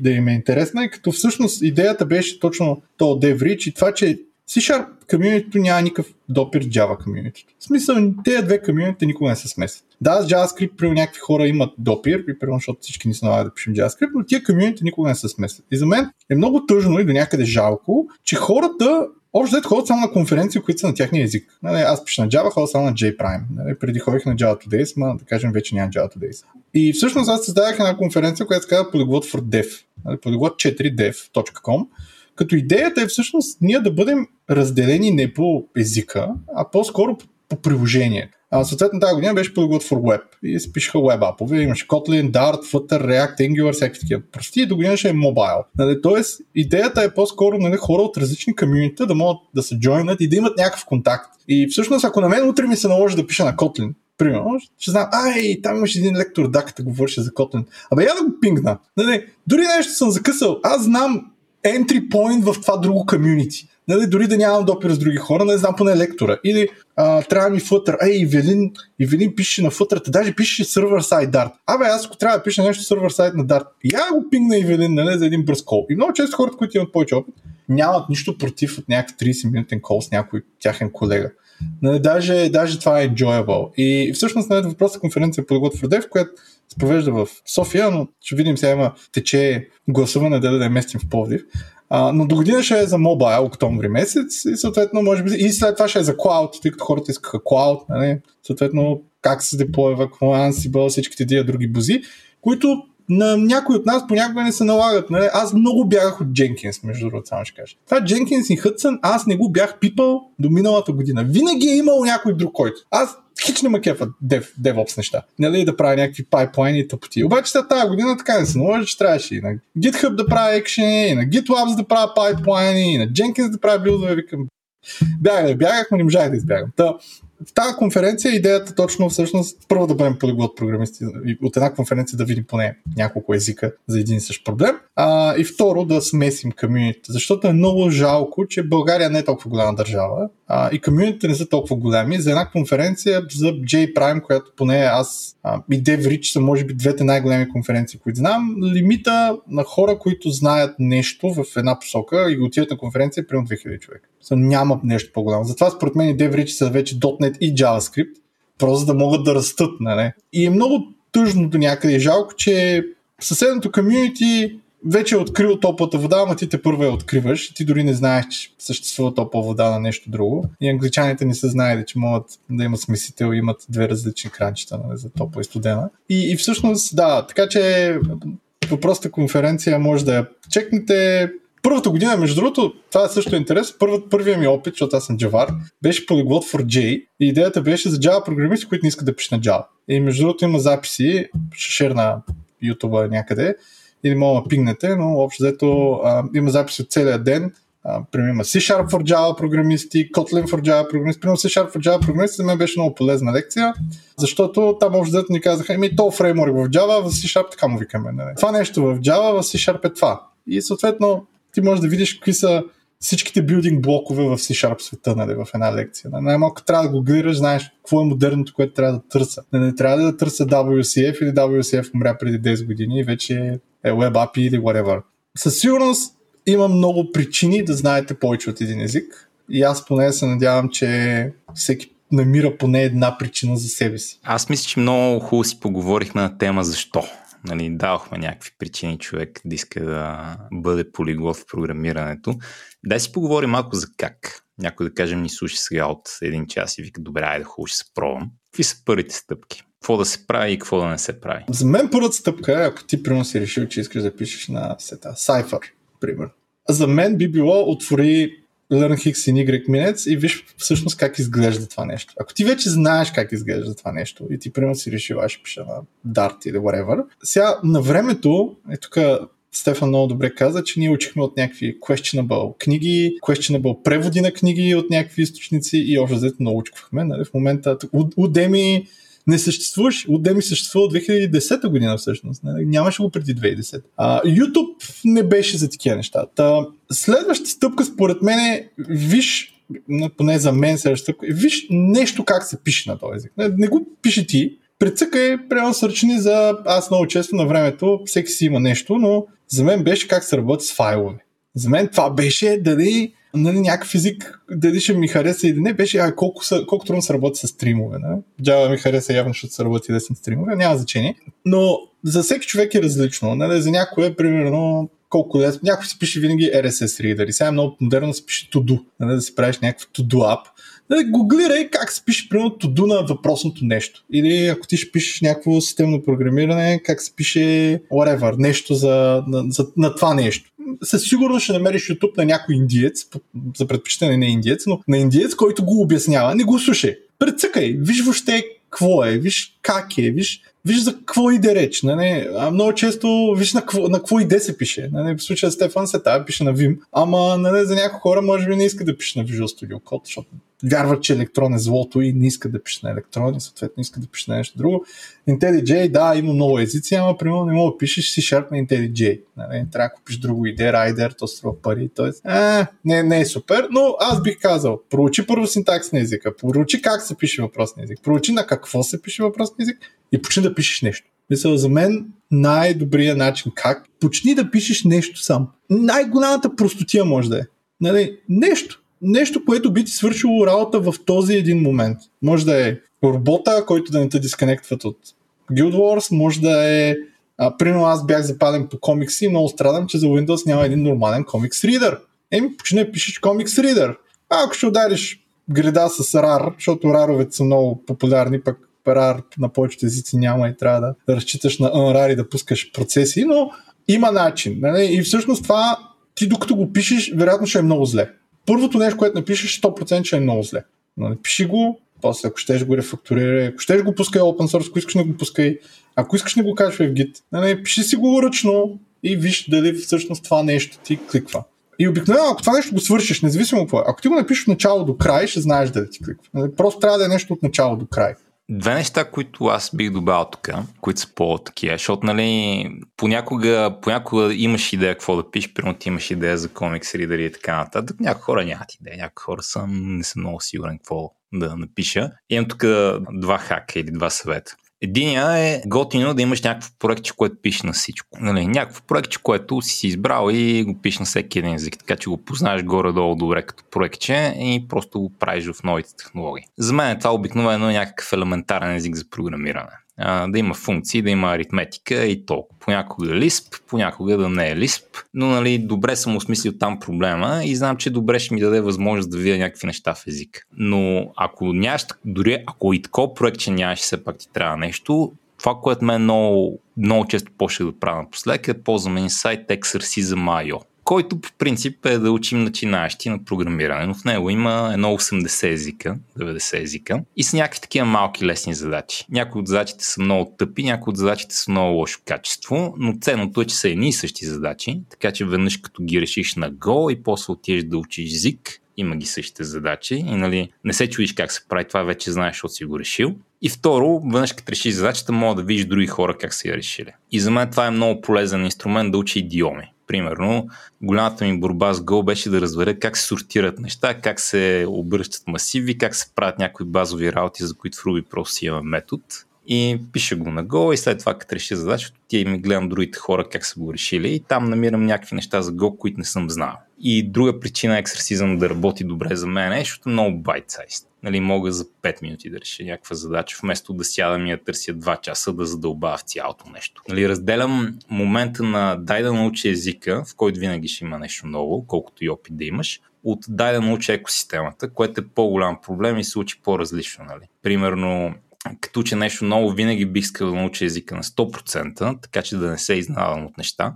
Обаче няма да седна, ако тръгна да уча .NET като хората, няма да седна и да прочита нали, цялото .NET SDK, защото то е гигантско. Ще науча само каквото ми трябва. Но ще искам да знам C-Sharp а, напълно или поне съм видял всичко в C-Sharp. Да, то сайт аз не го бях чувал, изглежда като добра идея. Между другото, аз наистина на времето, като трябваше да уча C-Sharp, и бях решил, че ще напиша, тъй като тогава много често правих някакви презентации и много хора сигурно са виждали, че някои хора, като правят презентации, копират от някакъв ноутпад и да ги върват по някакви git комити, за да не пишат на живо. А, аз тогава си бях написал един ап за снипити в Java, където всъщност общо дето вървях по клипборда и по различни снипити на Java и това беше супер стръгъл на Java. Трябваше как да слушам за а, Ctrl и C в Windows, как да слушам Ctrl и V, да зареждам нещо в клипборда, whatever. И бях решил, ай, че аз го напиша на C-Sharp, на нали, WPF, да видя Аджиба как се пише на C-Sharp и WPF. И всъщност беше повече реда, беше по-enjoyable.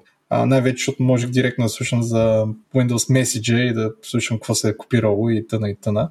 В клипборда и директно да го добавям и без да има някакви... И, и беше станало красиво, тогава WPF, иначе беше един същи ай. Но екзорсизъм IO звучи като нещо супер полезно. Но да, ако нямате идея или ако всъщност имате идея, но идеята ви е много голяма, може би е по-добре да почнете от нещо такова. А, точно за да научите езика но факт е, че в момента, между другото, съвременните езици, не говорим за езици, които са почнат от 90-те, Perl, PHP, тъна и тъна, нямам идея къде има документацията, но всички съвременни езици имат много добра документация. Всъщност, между другото, аз само ще споделя, споделя за това с кефа и на Dart и Flutter, защото всъщност жената, която пише документацията за Dart е жената, която на времето работи в Sun Microsystems, пише документацията за Java. И всъщност документацията, която съм учил на JavaSum.com наклона на Docs, мисля, че беше, не сега Oracle, не знам какво, Oracle, Java Tutorials, whatever. Тази документация е всъщност документацията на Dart. И, и Dart, между другото, е малко като Java 2.0, на втори опит.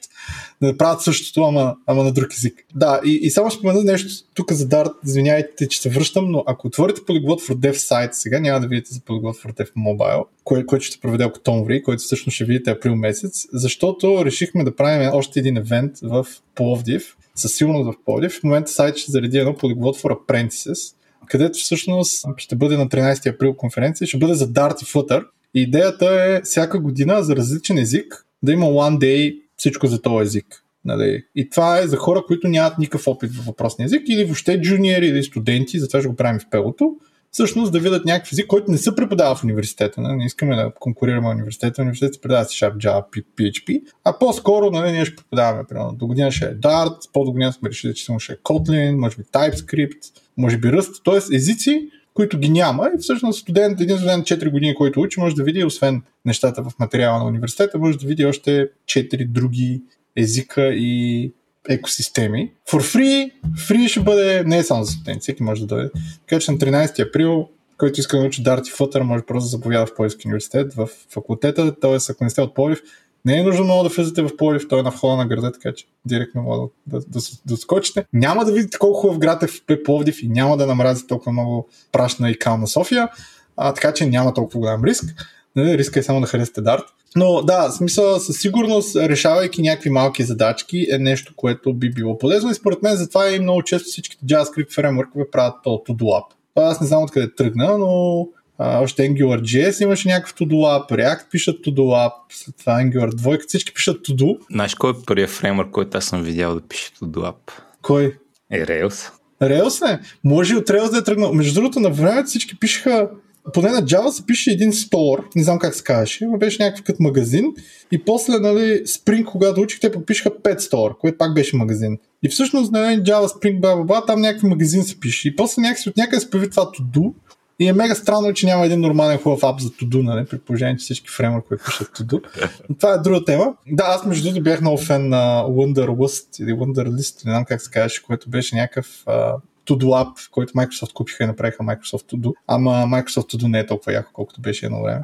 Най-малко, защото нямаш шорткът на Mac и на всичко останало, директно да си адна To-Do в, в апа без да го отварям. А, но anyway, но факт е, че за мен най- най-полезно е почни да пишеш.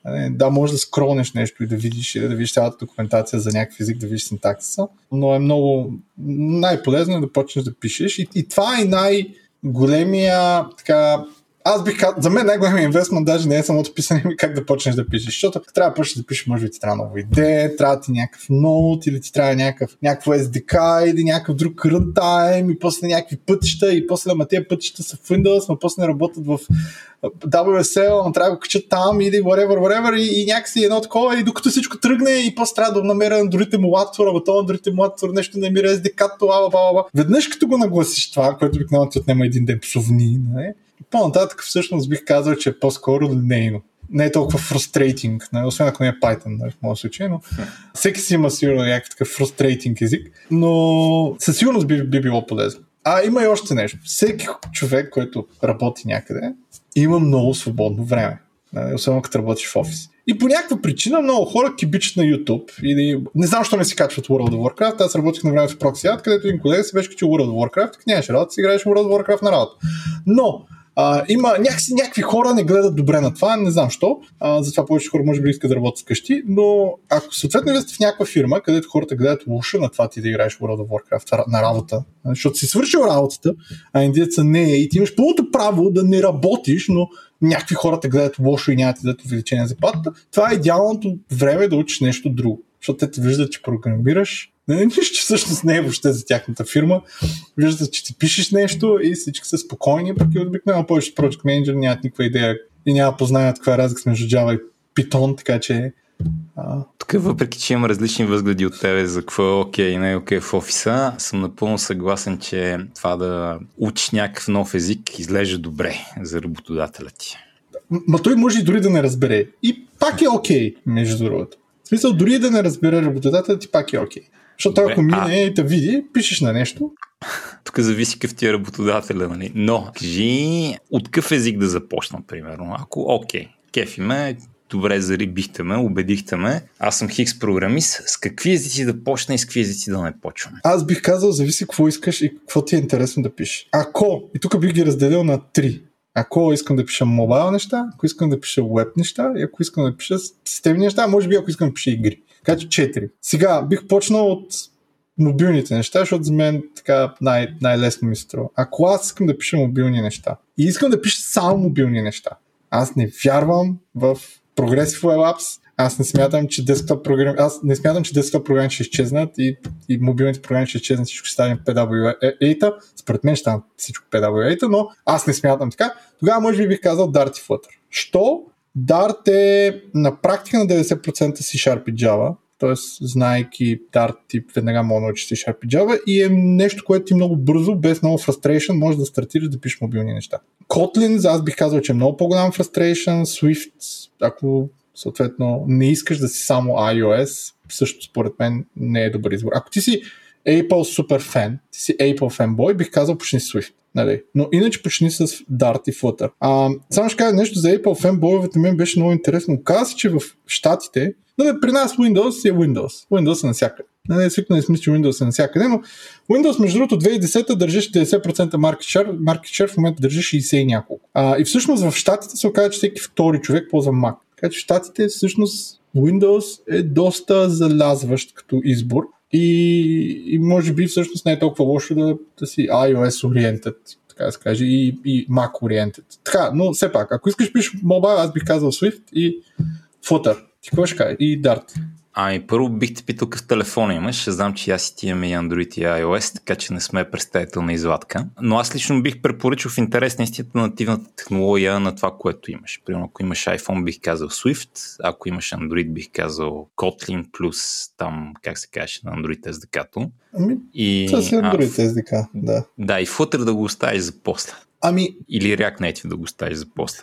Защото, особено ако идваш от iOS света, в Android е малко по-различно, но в iOS-та Apple много си държат на технологиите и много така въобще не им пука, че някой прави Flutter, въобще не им пука, че някой прави React Native, а, да се оправят. И си в една такава ситуация, където с времето или правиш по-гадни неща, или, или трябва, да, трябва да знаеш техните технологии. И ами... просто в Apple света, според мен е добра отправна точка да почнеш от Apple нещата. Мисля, че ако искаш да направиш готино мобилно приложение за iOS, дори да го направиш на Flutter, ще ти трябва някакъв Swift някъде за някои функционалности, които няма да са добре експознати в Flutter. Да, много зависи какво пишеш, но само ще кажа нещо за по темата. Първо, ако пишеш на iOS, да, ако, ако, искаш, ако имаш iPhone, супер, пиши на iOS, обаче ти трябва Mac което е много а, така, ти, ти си инвестирал вече 2500 лева да си вземеш iOS 15, а, така, iPhone 15, обаче в крайна сметка нали, трябва да вземеш и Mac, който струва примерно 6K и може би не е добър старт. Но аз бях много изненадан, ако сте с Android, между другото може да качите, казва се апа, се казва Flutter Shark. И като пуснеш апа Flutter Shark, ти казва какви апове на твоя телефон всъщност са писани на Flutter. И аз бях много изненадан, че примерно ползвам TV Time, което е за сериали. Е писано на Flutter. Hue на Philips апа е писан на Flutter. А, ползвам Airflow, което е ап за да AirPlayвам и за ремонт, е писан на Flutter. А, някаква кана си купих, iCo, нещо такова, такава за вода, дето за загрява, мога да я пускам отдалече, мога да, да не ходя до нея и т.н. Оказва се, че той е писан на Flutter. Тоест, оказва се, че има адски много апликейшени, дори на iOS и на Android, които са писани на Flutter, които изглеждат много добре. И ако, примерно, твоя ап, който искаш да напишеш в повечето случаи е просто колва някакви рестове, няма много значение на какво го пишеш. Но да, ако ти си много така искаш, вярваш в Android, искаш Android, да, може би Kotlin е по-добър избор, защото Kotlin, може би повече хора не знаят, но въпросният Kotlin Compose реално не е писан от JetBrains, Jetpack Compose, а е писан от тима, който пише Android. Тоест от продукт тима, който пише операционната система, те написаха така наречения Kotlin Jetpack Compose. Тоест средствата, които ще ползваш на Kotlin, се пише от тима, който наистина пише Android. Но после би имал голям проблем с това мигдална как ще тествам на Swift или на iOS, ако нямам девайси и всъщност Flutter ти дава, а, тъй като в Flutter всичко се рисува Pixel Perfect, както е в Java, и всъщност не ти трябва дори да тестваш. Тоест нещата просто ще изглеждат и ще работят точно така, както си ги написал. Ако искаш да изглеждаш по различен начин, може да ги направиш да изглеждаш по различен начин, нали, табовете си горе, долу, ала бала, но иначе всичко ще изглежда точно така, по един същ начин. Така че това ти дава един много лесен старт. Нали, и после си купуваш примерно един Mac mini само да билднеш или ползваш някакъв сервис да ти билдне в клауда и да разпространяваш iOS app. Но, окей, okay, но това е за мобилни. Сега, уеба ще го става последно. Ако ще пишеш десктоп, за мен десктоп бих казал, ако си фен на Linux, учи нещо специално за Linux, било то Qt или GTK, аз лично бих учил GTK, което е много гадно за писане. Qt е нещо, което според мен ще е много по-полезно. Ако ти си така Windows ориентиран, може би е най-добре да почнеш с .NET. Просто, въпреки че Microsoft не ползва дори .NET за Windows, вече, нали, въпреки че дори Microsoft написаха Teams на React и новия Outlook е написан на React и така нататък. Може би .NET, заради многото опции, които има, там с WinAPI, не, то не е WinAPI, ми вече WinRT, не знам как се казва и тъна и тъна, ти дава някакъв а, готин вариант. Flutter също е вариант, не мога да пускаш десктоп апове, но бих казал, може би учи .NET и, и C Sharp, ако, ако искаш да е десктоп. А, така. Това разбира се, ако си на Windows. Някои хора да. има обратния проблем, който е трудно ние да имаме Windows машина. Тогава няма да мога почнем от .NET, защото .NET на Mac не работи много добре. Ами, аз, аз не съм писал десктоп, а, така да е, визуални неща, ама .NET Core или там .NET 5, аз го бях качвал на Mac още като беше и между другото пуснах си там сървър, нали, отговаряш си през си беше кадърен, всичко си бачкаше, не, не беше визуално, но... Е, сега не знам дали се променил последните години, но Visual Studio на Mac не е, не е истинското Visual Studio. Никой, е, да, да, то мисля, че го канцелнаха. Visual Studio на Mac беше всъщност замарен монодевелоп да. или нещо подобно, но той даже го канцелнаха. Всъщност на C-Sharp така не ще ползваш Visual Studio Code. Така че напуснаха Command Line tool за .NET Core, който не може както и в Java, пишеш команда Java, пишеш команда .NET, пишеш команда Flutter и общо си генерираш някакъв проект и, и си го отваряш в Visual Studio Code и ползваш autocomplete и го рънваш и мисля, че работи доста добре като, като вариант. Но да, ако си на Mac и си такъв Apple, не си Apple Free, мисля обратното, Apple Jailed, а, може би Swift пак е, е варианта. За, за Web бих казал, ако ще пишеш Web, аз бих казал да почнеш JavaScript. JavaScript или TypeScript? Не, бих казал с JavaScript, за да можеш после да оцениш TypeScript. Тук съм напълно съгласен. Да, може би почвайки JavaScript, после бих казал свични към TypeScript. Между другото, можеш даже да си направиш, поне аз такъв проект имам, който е още е той TypeScript проект, който съм сложил check.js на... Абе, горе имам, имам JavaScript и TypeScript заедно. Мисъл, имам и едни неща на JavaScript, и неща на TypeScript, всичко е смесено и, и много, много не ме интересува. И може би бих казал, че React. Просто защото първо се учи много лесно, второ а, е най-популярният фреймворк и трето ти дава възможност, ако после решиш да завиеш към десктоп и мобайл, да имаш някакъв начин. Под някакъв начин, аз бих казал, има Iconic, мисля, че се казва фреймворк, където директно можеш така да скажеш да си ползваш веб апа, който си написал на React на телефон.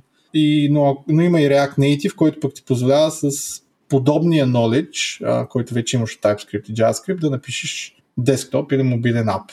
Или винаги мога да направиш електрон приложение. Да, или мога да направиш електронно приложение, но а, лично за мен да пишеш React Native е по-enjoyable, между другото, или да пишеш не електрон. Може би не ми харесва толкова заради електрона, заради там това IPC или какво се водеше, Internal Communication IPC, където всъщност е един бридж, където ти всъщност, ако искаш от, от client-side JavaScript да викнеш node, трябва да подадеш някакъв меседж нали, през това IPC, той да извика някакъв node и отново да пак, ако искаш да пуснеш нещо в фронтенда, пак трябва да минеш през това IPC, което си е нещо като клас, а, да го наречем. Аз много малко съм писал електрон, но някакси беше малко едно такова. Е, аз даже бях почнал да пиша фреймворк, между другото, който е същия като електрон, само че даже JavaTron съм го кръстил, а, който всъщност е Chromium с Java Backend.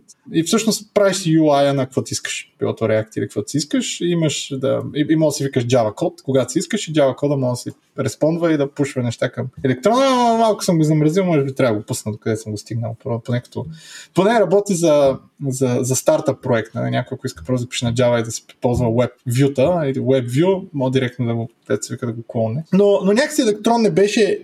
Е, това с enjoyment, което казах, не, не, за мен не беше enjoyable, но да, в смисъл имаш възможност и към десктоп да завиеш с електрон и нещо повече, Microsoft всъщност до някъде това правят с малката разлика, че те не ползват електрон, който е Chromium отдолу, а ползват тяхното WebView 2 вече, което е Chromium на Edge нали, отдолу. Горе-долу, аз не мога кажа, че аз не виждам никаква разлика в memory consumption, ако трябва да съм честен, но а, те твърдят, че е малко по-лек. И това ти позволява да пишеш такива хибридни апове на JavaScript за web.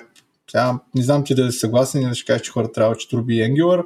О, според мен хората винаги трябва да учат Ruby, защото от един момент нататък там е максималният enjoyment според мен. Но определено, определено React би го наредил по-напред от Ruby и от Angular. По горе-долу причините, които ти каза. Просто е най-популярния и да не говорим, че в него има много такива неща, които са фундаментални за един тон други неща. Примерно, ако научиш React, нали, SwiftUI ще ти е по-лесен, защото си свикнал става парадигма за реактивен интерфейс. Да.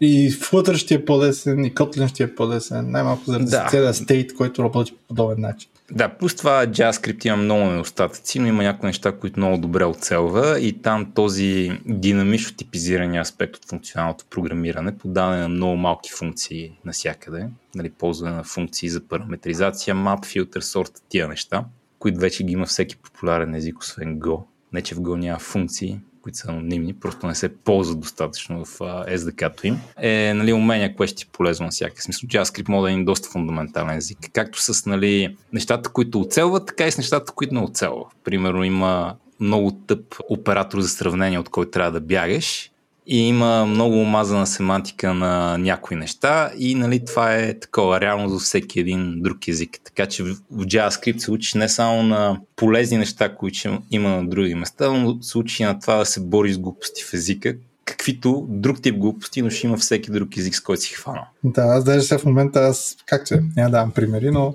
да кажем, сравни два JSON обекта, нали, да са едни и същи. О, това... Ли? А, не- нещо, което в друг език не, нямаш толкова, нямаш проблем, някакси, да, anyway. Да, да. Тези два масива имат ли еднакви елементи или не дай си Боже този хеш? Има ли същата стоеност като на другия хеш? Е такъв нерешим проблем в JavaScript. Да, та, и какво стана всъщност? За игри аз бих казал директно не се занимава с друго, всички игри се пишат на C++. Сега има някакъв вариант да пишеш игри на C-Sharp с Unity, има някакъв вариант да пишеш дори веб игри на JavaScript, TypeScript или каквото искаш. Всички, всички езици имат някакъв енджин за, за нещо, но ако искаш да, да бъдеш професионален девелопър, т.е. Да, да ти плаща да правиш нещо, а не да си правиш, примерно, твоя за хоби, твоя инди гейм, тогава C++ е така, то, да, ска, така да се каже, C++ държи гейминга или гейминга държи C++ жив. А, което ми напомня, че има много як епизод с Ивана Сен от Hemimon Games по въпроса, така че ако искате, мога да го слушате. Да, и може би Hemimont е единствената или най-яката българска фирма за игри, а, поне по мое мнение. Има и някакви чужди фирми, имат офиси в България, но Hemimont сигурно първо правят най- яките световно познати и разпознати игри и второ, още от, от едно време са фирма, която съществува и която си, си бълва през 2-3 години някакъв хит.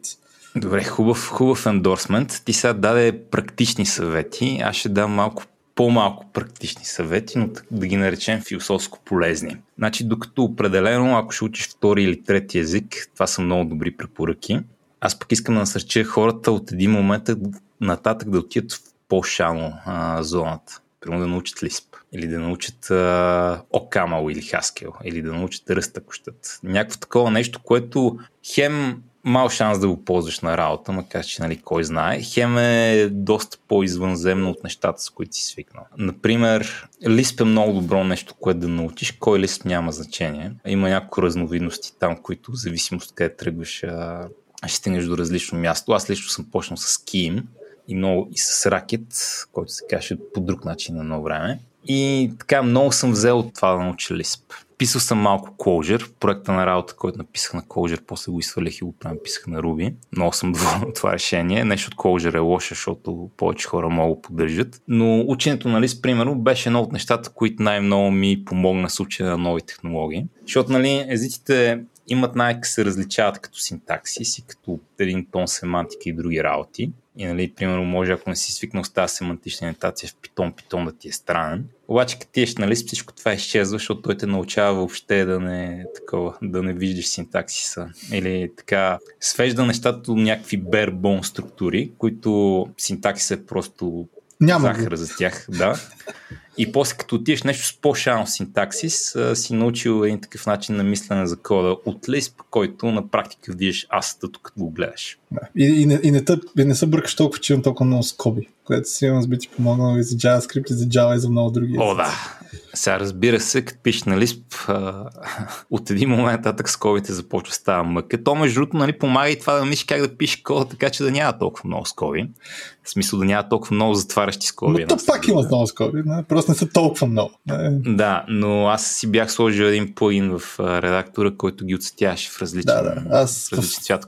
Във всички редактори, да. Rainbow Bracket се казва единия, другия Точно така, да. Coloring, защото Rainbow стана платен май. Но общо ти отваря двойките, в смисъл ти отцветява двойките, отваряш и затваряш такова с един цвят, последващата двойка с друг и, и много лесно по цвят може да разбереш коя отваряш и коя затваряш такова. Това е много полезно и за Flutter, и за... за а, аз, го, аз го познам на абсолютно всички езици. Между Абе и за JavaScript е полезно, какво говориш? Да, и за JavaScript е полезно. Но Clojure, между другото, се опитва да минимизира броя скоби с по-хитър синтаксис, който пак е лиспаджиски, обаче малко по-хитър. Но това на страна, Лиспа на мен ми беше много полезен и ми беше много полезен, защото има и други много любопитни неща в него. Примерно има една така идея, наречена хомоиконичност, където имаш а, код и данни са едно и също нещо и в момента, в който си коднеш кода, то става една структура от данни, с която мога да правиш каквото си искаш. И може да се пишат макроси. Ама не макросите към нали, в C и C++, а едни такива по-различни макроси. И беше много интересно за мен да видя как Lisp е така дизайна, че език е безумно екстенсибъл. В момента, в който преживееш, че синтаксиса на всяка един и същи, може да си вкараш нови оператори, нови стейтменти, ново всичко по какъвто начин искаш,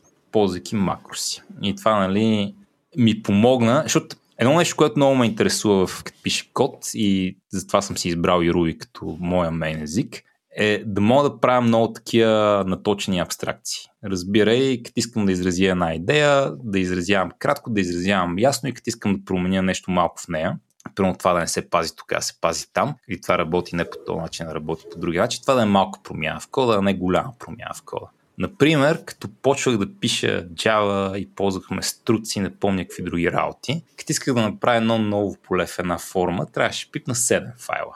Базата, HTML, DTO-то, формата, валидацията, някак... поне 2 XML имаше в тази инкарнация на Java технологиите през 2005 да. Докато в Ruby добавям го в базата, добавям го в view и съм готов. Нали, това като да шаржирам идеята за това пред от абстракция. Въобще искам да имам експресивен кратък код, когато ми трябва да моделирам нещо по-абстрактно. Например, библиотека за работа с базата или конфигурация на нещо в WebSeno. А, и Lisp, Lisp така ми показа колко напред мога да стигне това с макроси и S-Expression и така нататък. И нали, Ruby не е също, но така се доближава максимално много до това за такъв по-мейнстрим език. Или пък чано функционални неща, Haskell, OCaml, Rust и такива работи. Защото друго нещо, за което дълги години трябваше да коригирам, е, че бях дошъл от C++, не разбирах много добре всички детайли на C++, особено темплейтите. Научих много добре Java и научих генериците в Java, които тогава бяха нови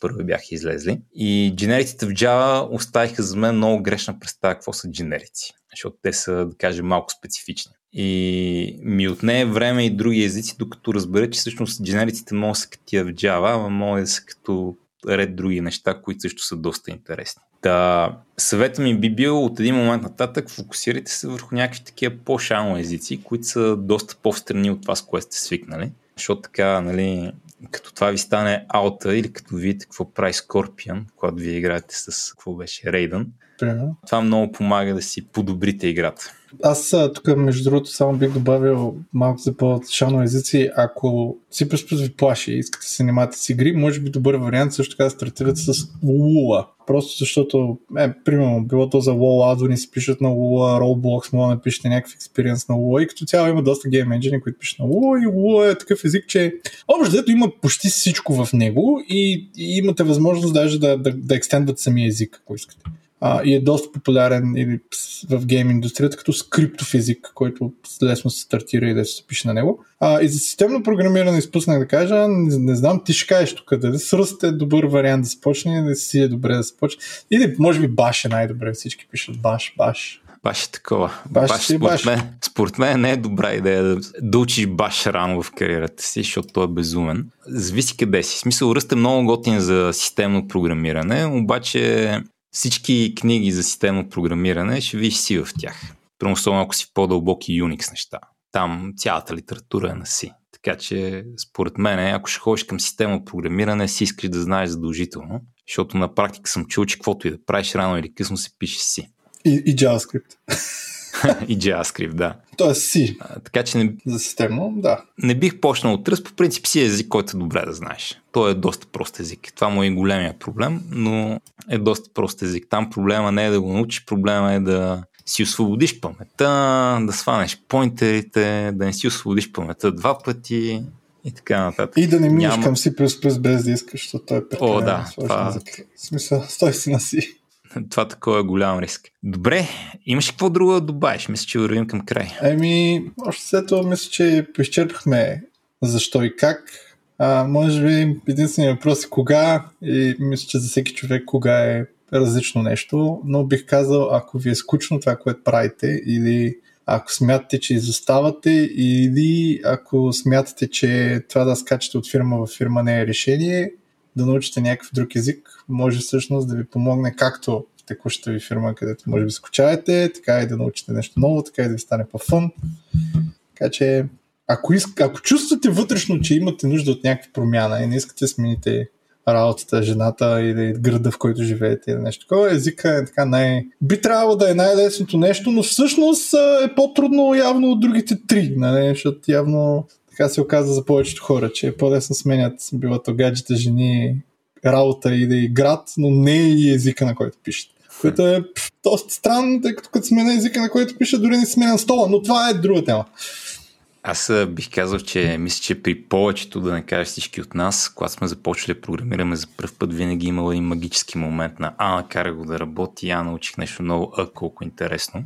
И това да учи нови езици много добре рекепчерва този момент и те връща в него. Когато нали, вече го няма на работа, където е нормално да го нямаш, там проблема е друг.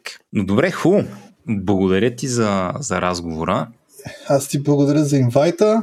Моля, записах си няколко неща, които да погледна. Задължително вие погледнете Polyglot for Dev до година и Polyglot for Apprentice, ако ви е интересен. Да, той до мен е един и същ, така че Polyglot for Dev не, не мисля, че трябва пет бранда да се създават. А, да. Така че, вероятно, всяка пролет ще бъде в Полиски университет, че е някакъв друг език от тези не толкова мейнстрим езиците и вероятно на есен винаги ще е някакъв, някакъв таргет, поне докато има докато не, не свършат таргетите, като ги завъртим от начало, ще видим дали все още има интерес. Добре, мога да чуете и найден в Nurse to Nerds, подкаста, който да, е прави с... Поведнъж на 6 месеца участвам в някой епизод, но аз съм най-неактивния, но да, Nurse to Nerds е така за мен един доста релаксиращ подкаст, в който може да не научавате много неща, но научавате много глупости. Добре, найдане. При нас традицията е като едно време в шоуто на Славия, ама без вица на края. Да мек последните думи са на госта. Така че, какво ще кажеш? Ами, последните думи, аз бих казал, останете си инати или ако не сте, станете инати. Със сигурност това е поне за мен най-полезното нещо, което съм имал в живота си. Не само с свалянето на жени, но като цяло това да, бъде, да бъдеш инат а, нито си спомням как се решаваше квадратно уравнение, нито си спомням какво е скаларно и векторно произведение и кое беше единица, кое беше нула, но това да си над е нещо, което със сигурност би ти било полезно да не се отказваш и да вървиш напред или да, да седиш на едно място за много време, но в крайна сметка да мръднеш леко страни и да продължиш напред. Много яко. Добре, мерси много, приятно на всички. Аз мерси. Благодаря ви, че останахте до края. Надяваме се всичко това да ви беше интересно. Ако желаете да ни споделите нещо, бележките на шоуто има форма за обратна връзка. Идете там и моля ви попълнете я, това е изключително важно за нас и за развитието на този подкаст. Ако не искате да изпускате другите и новите епизоди на Тилда на Конка, много е лесно да го направите. Идете и се абонирайте за нас в някои от програмите за слушане на подкасти. Например Spotify, Apple Podcast, Google Podcast или която идея от другите 10 000 програми за това. Докато сте там, може да ни оставите ревю с колкото искате звездички. Над епизода работихме водещите аз, Стефан Кънев и Владимир Петков. Продуцента на епизода бях аз, Стефан Кънев, редактор беше той, Владимир Петков. Аудиоредакция и мастеринг направи Антон Велев. Тида на Конка е част от медийния конгломерат на Говори Интернет. Ако този епизод не ви беше достатъчен, пробвайте някои от другите ни подкасти. До нови срещи!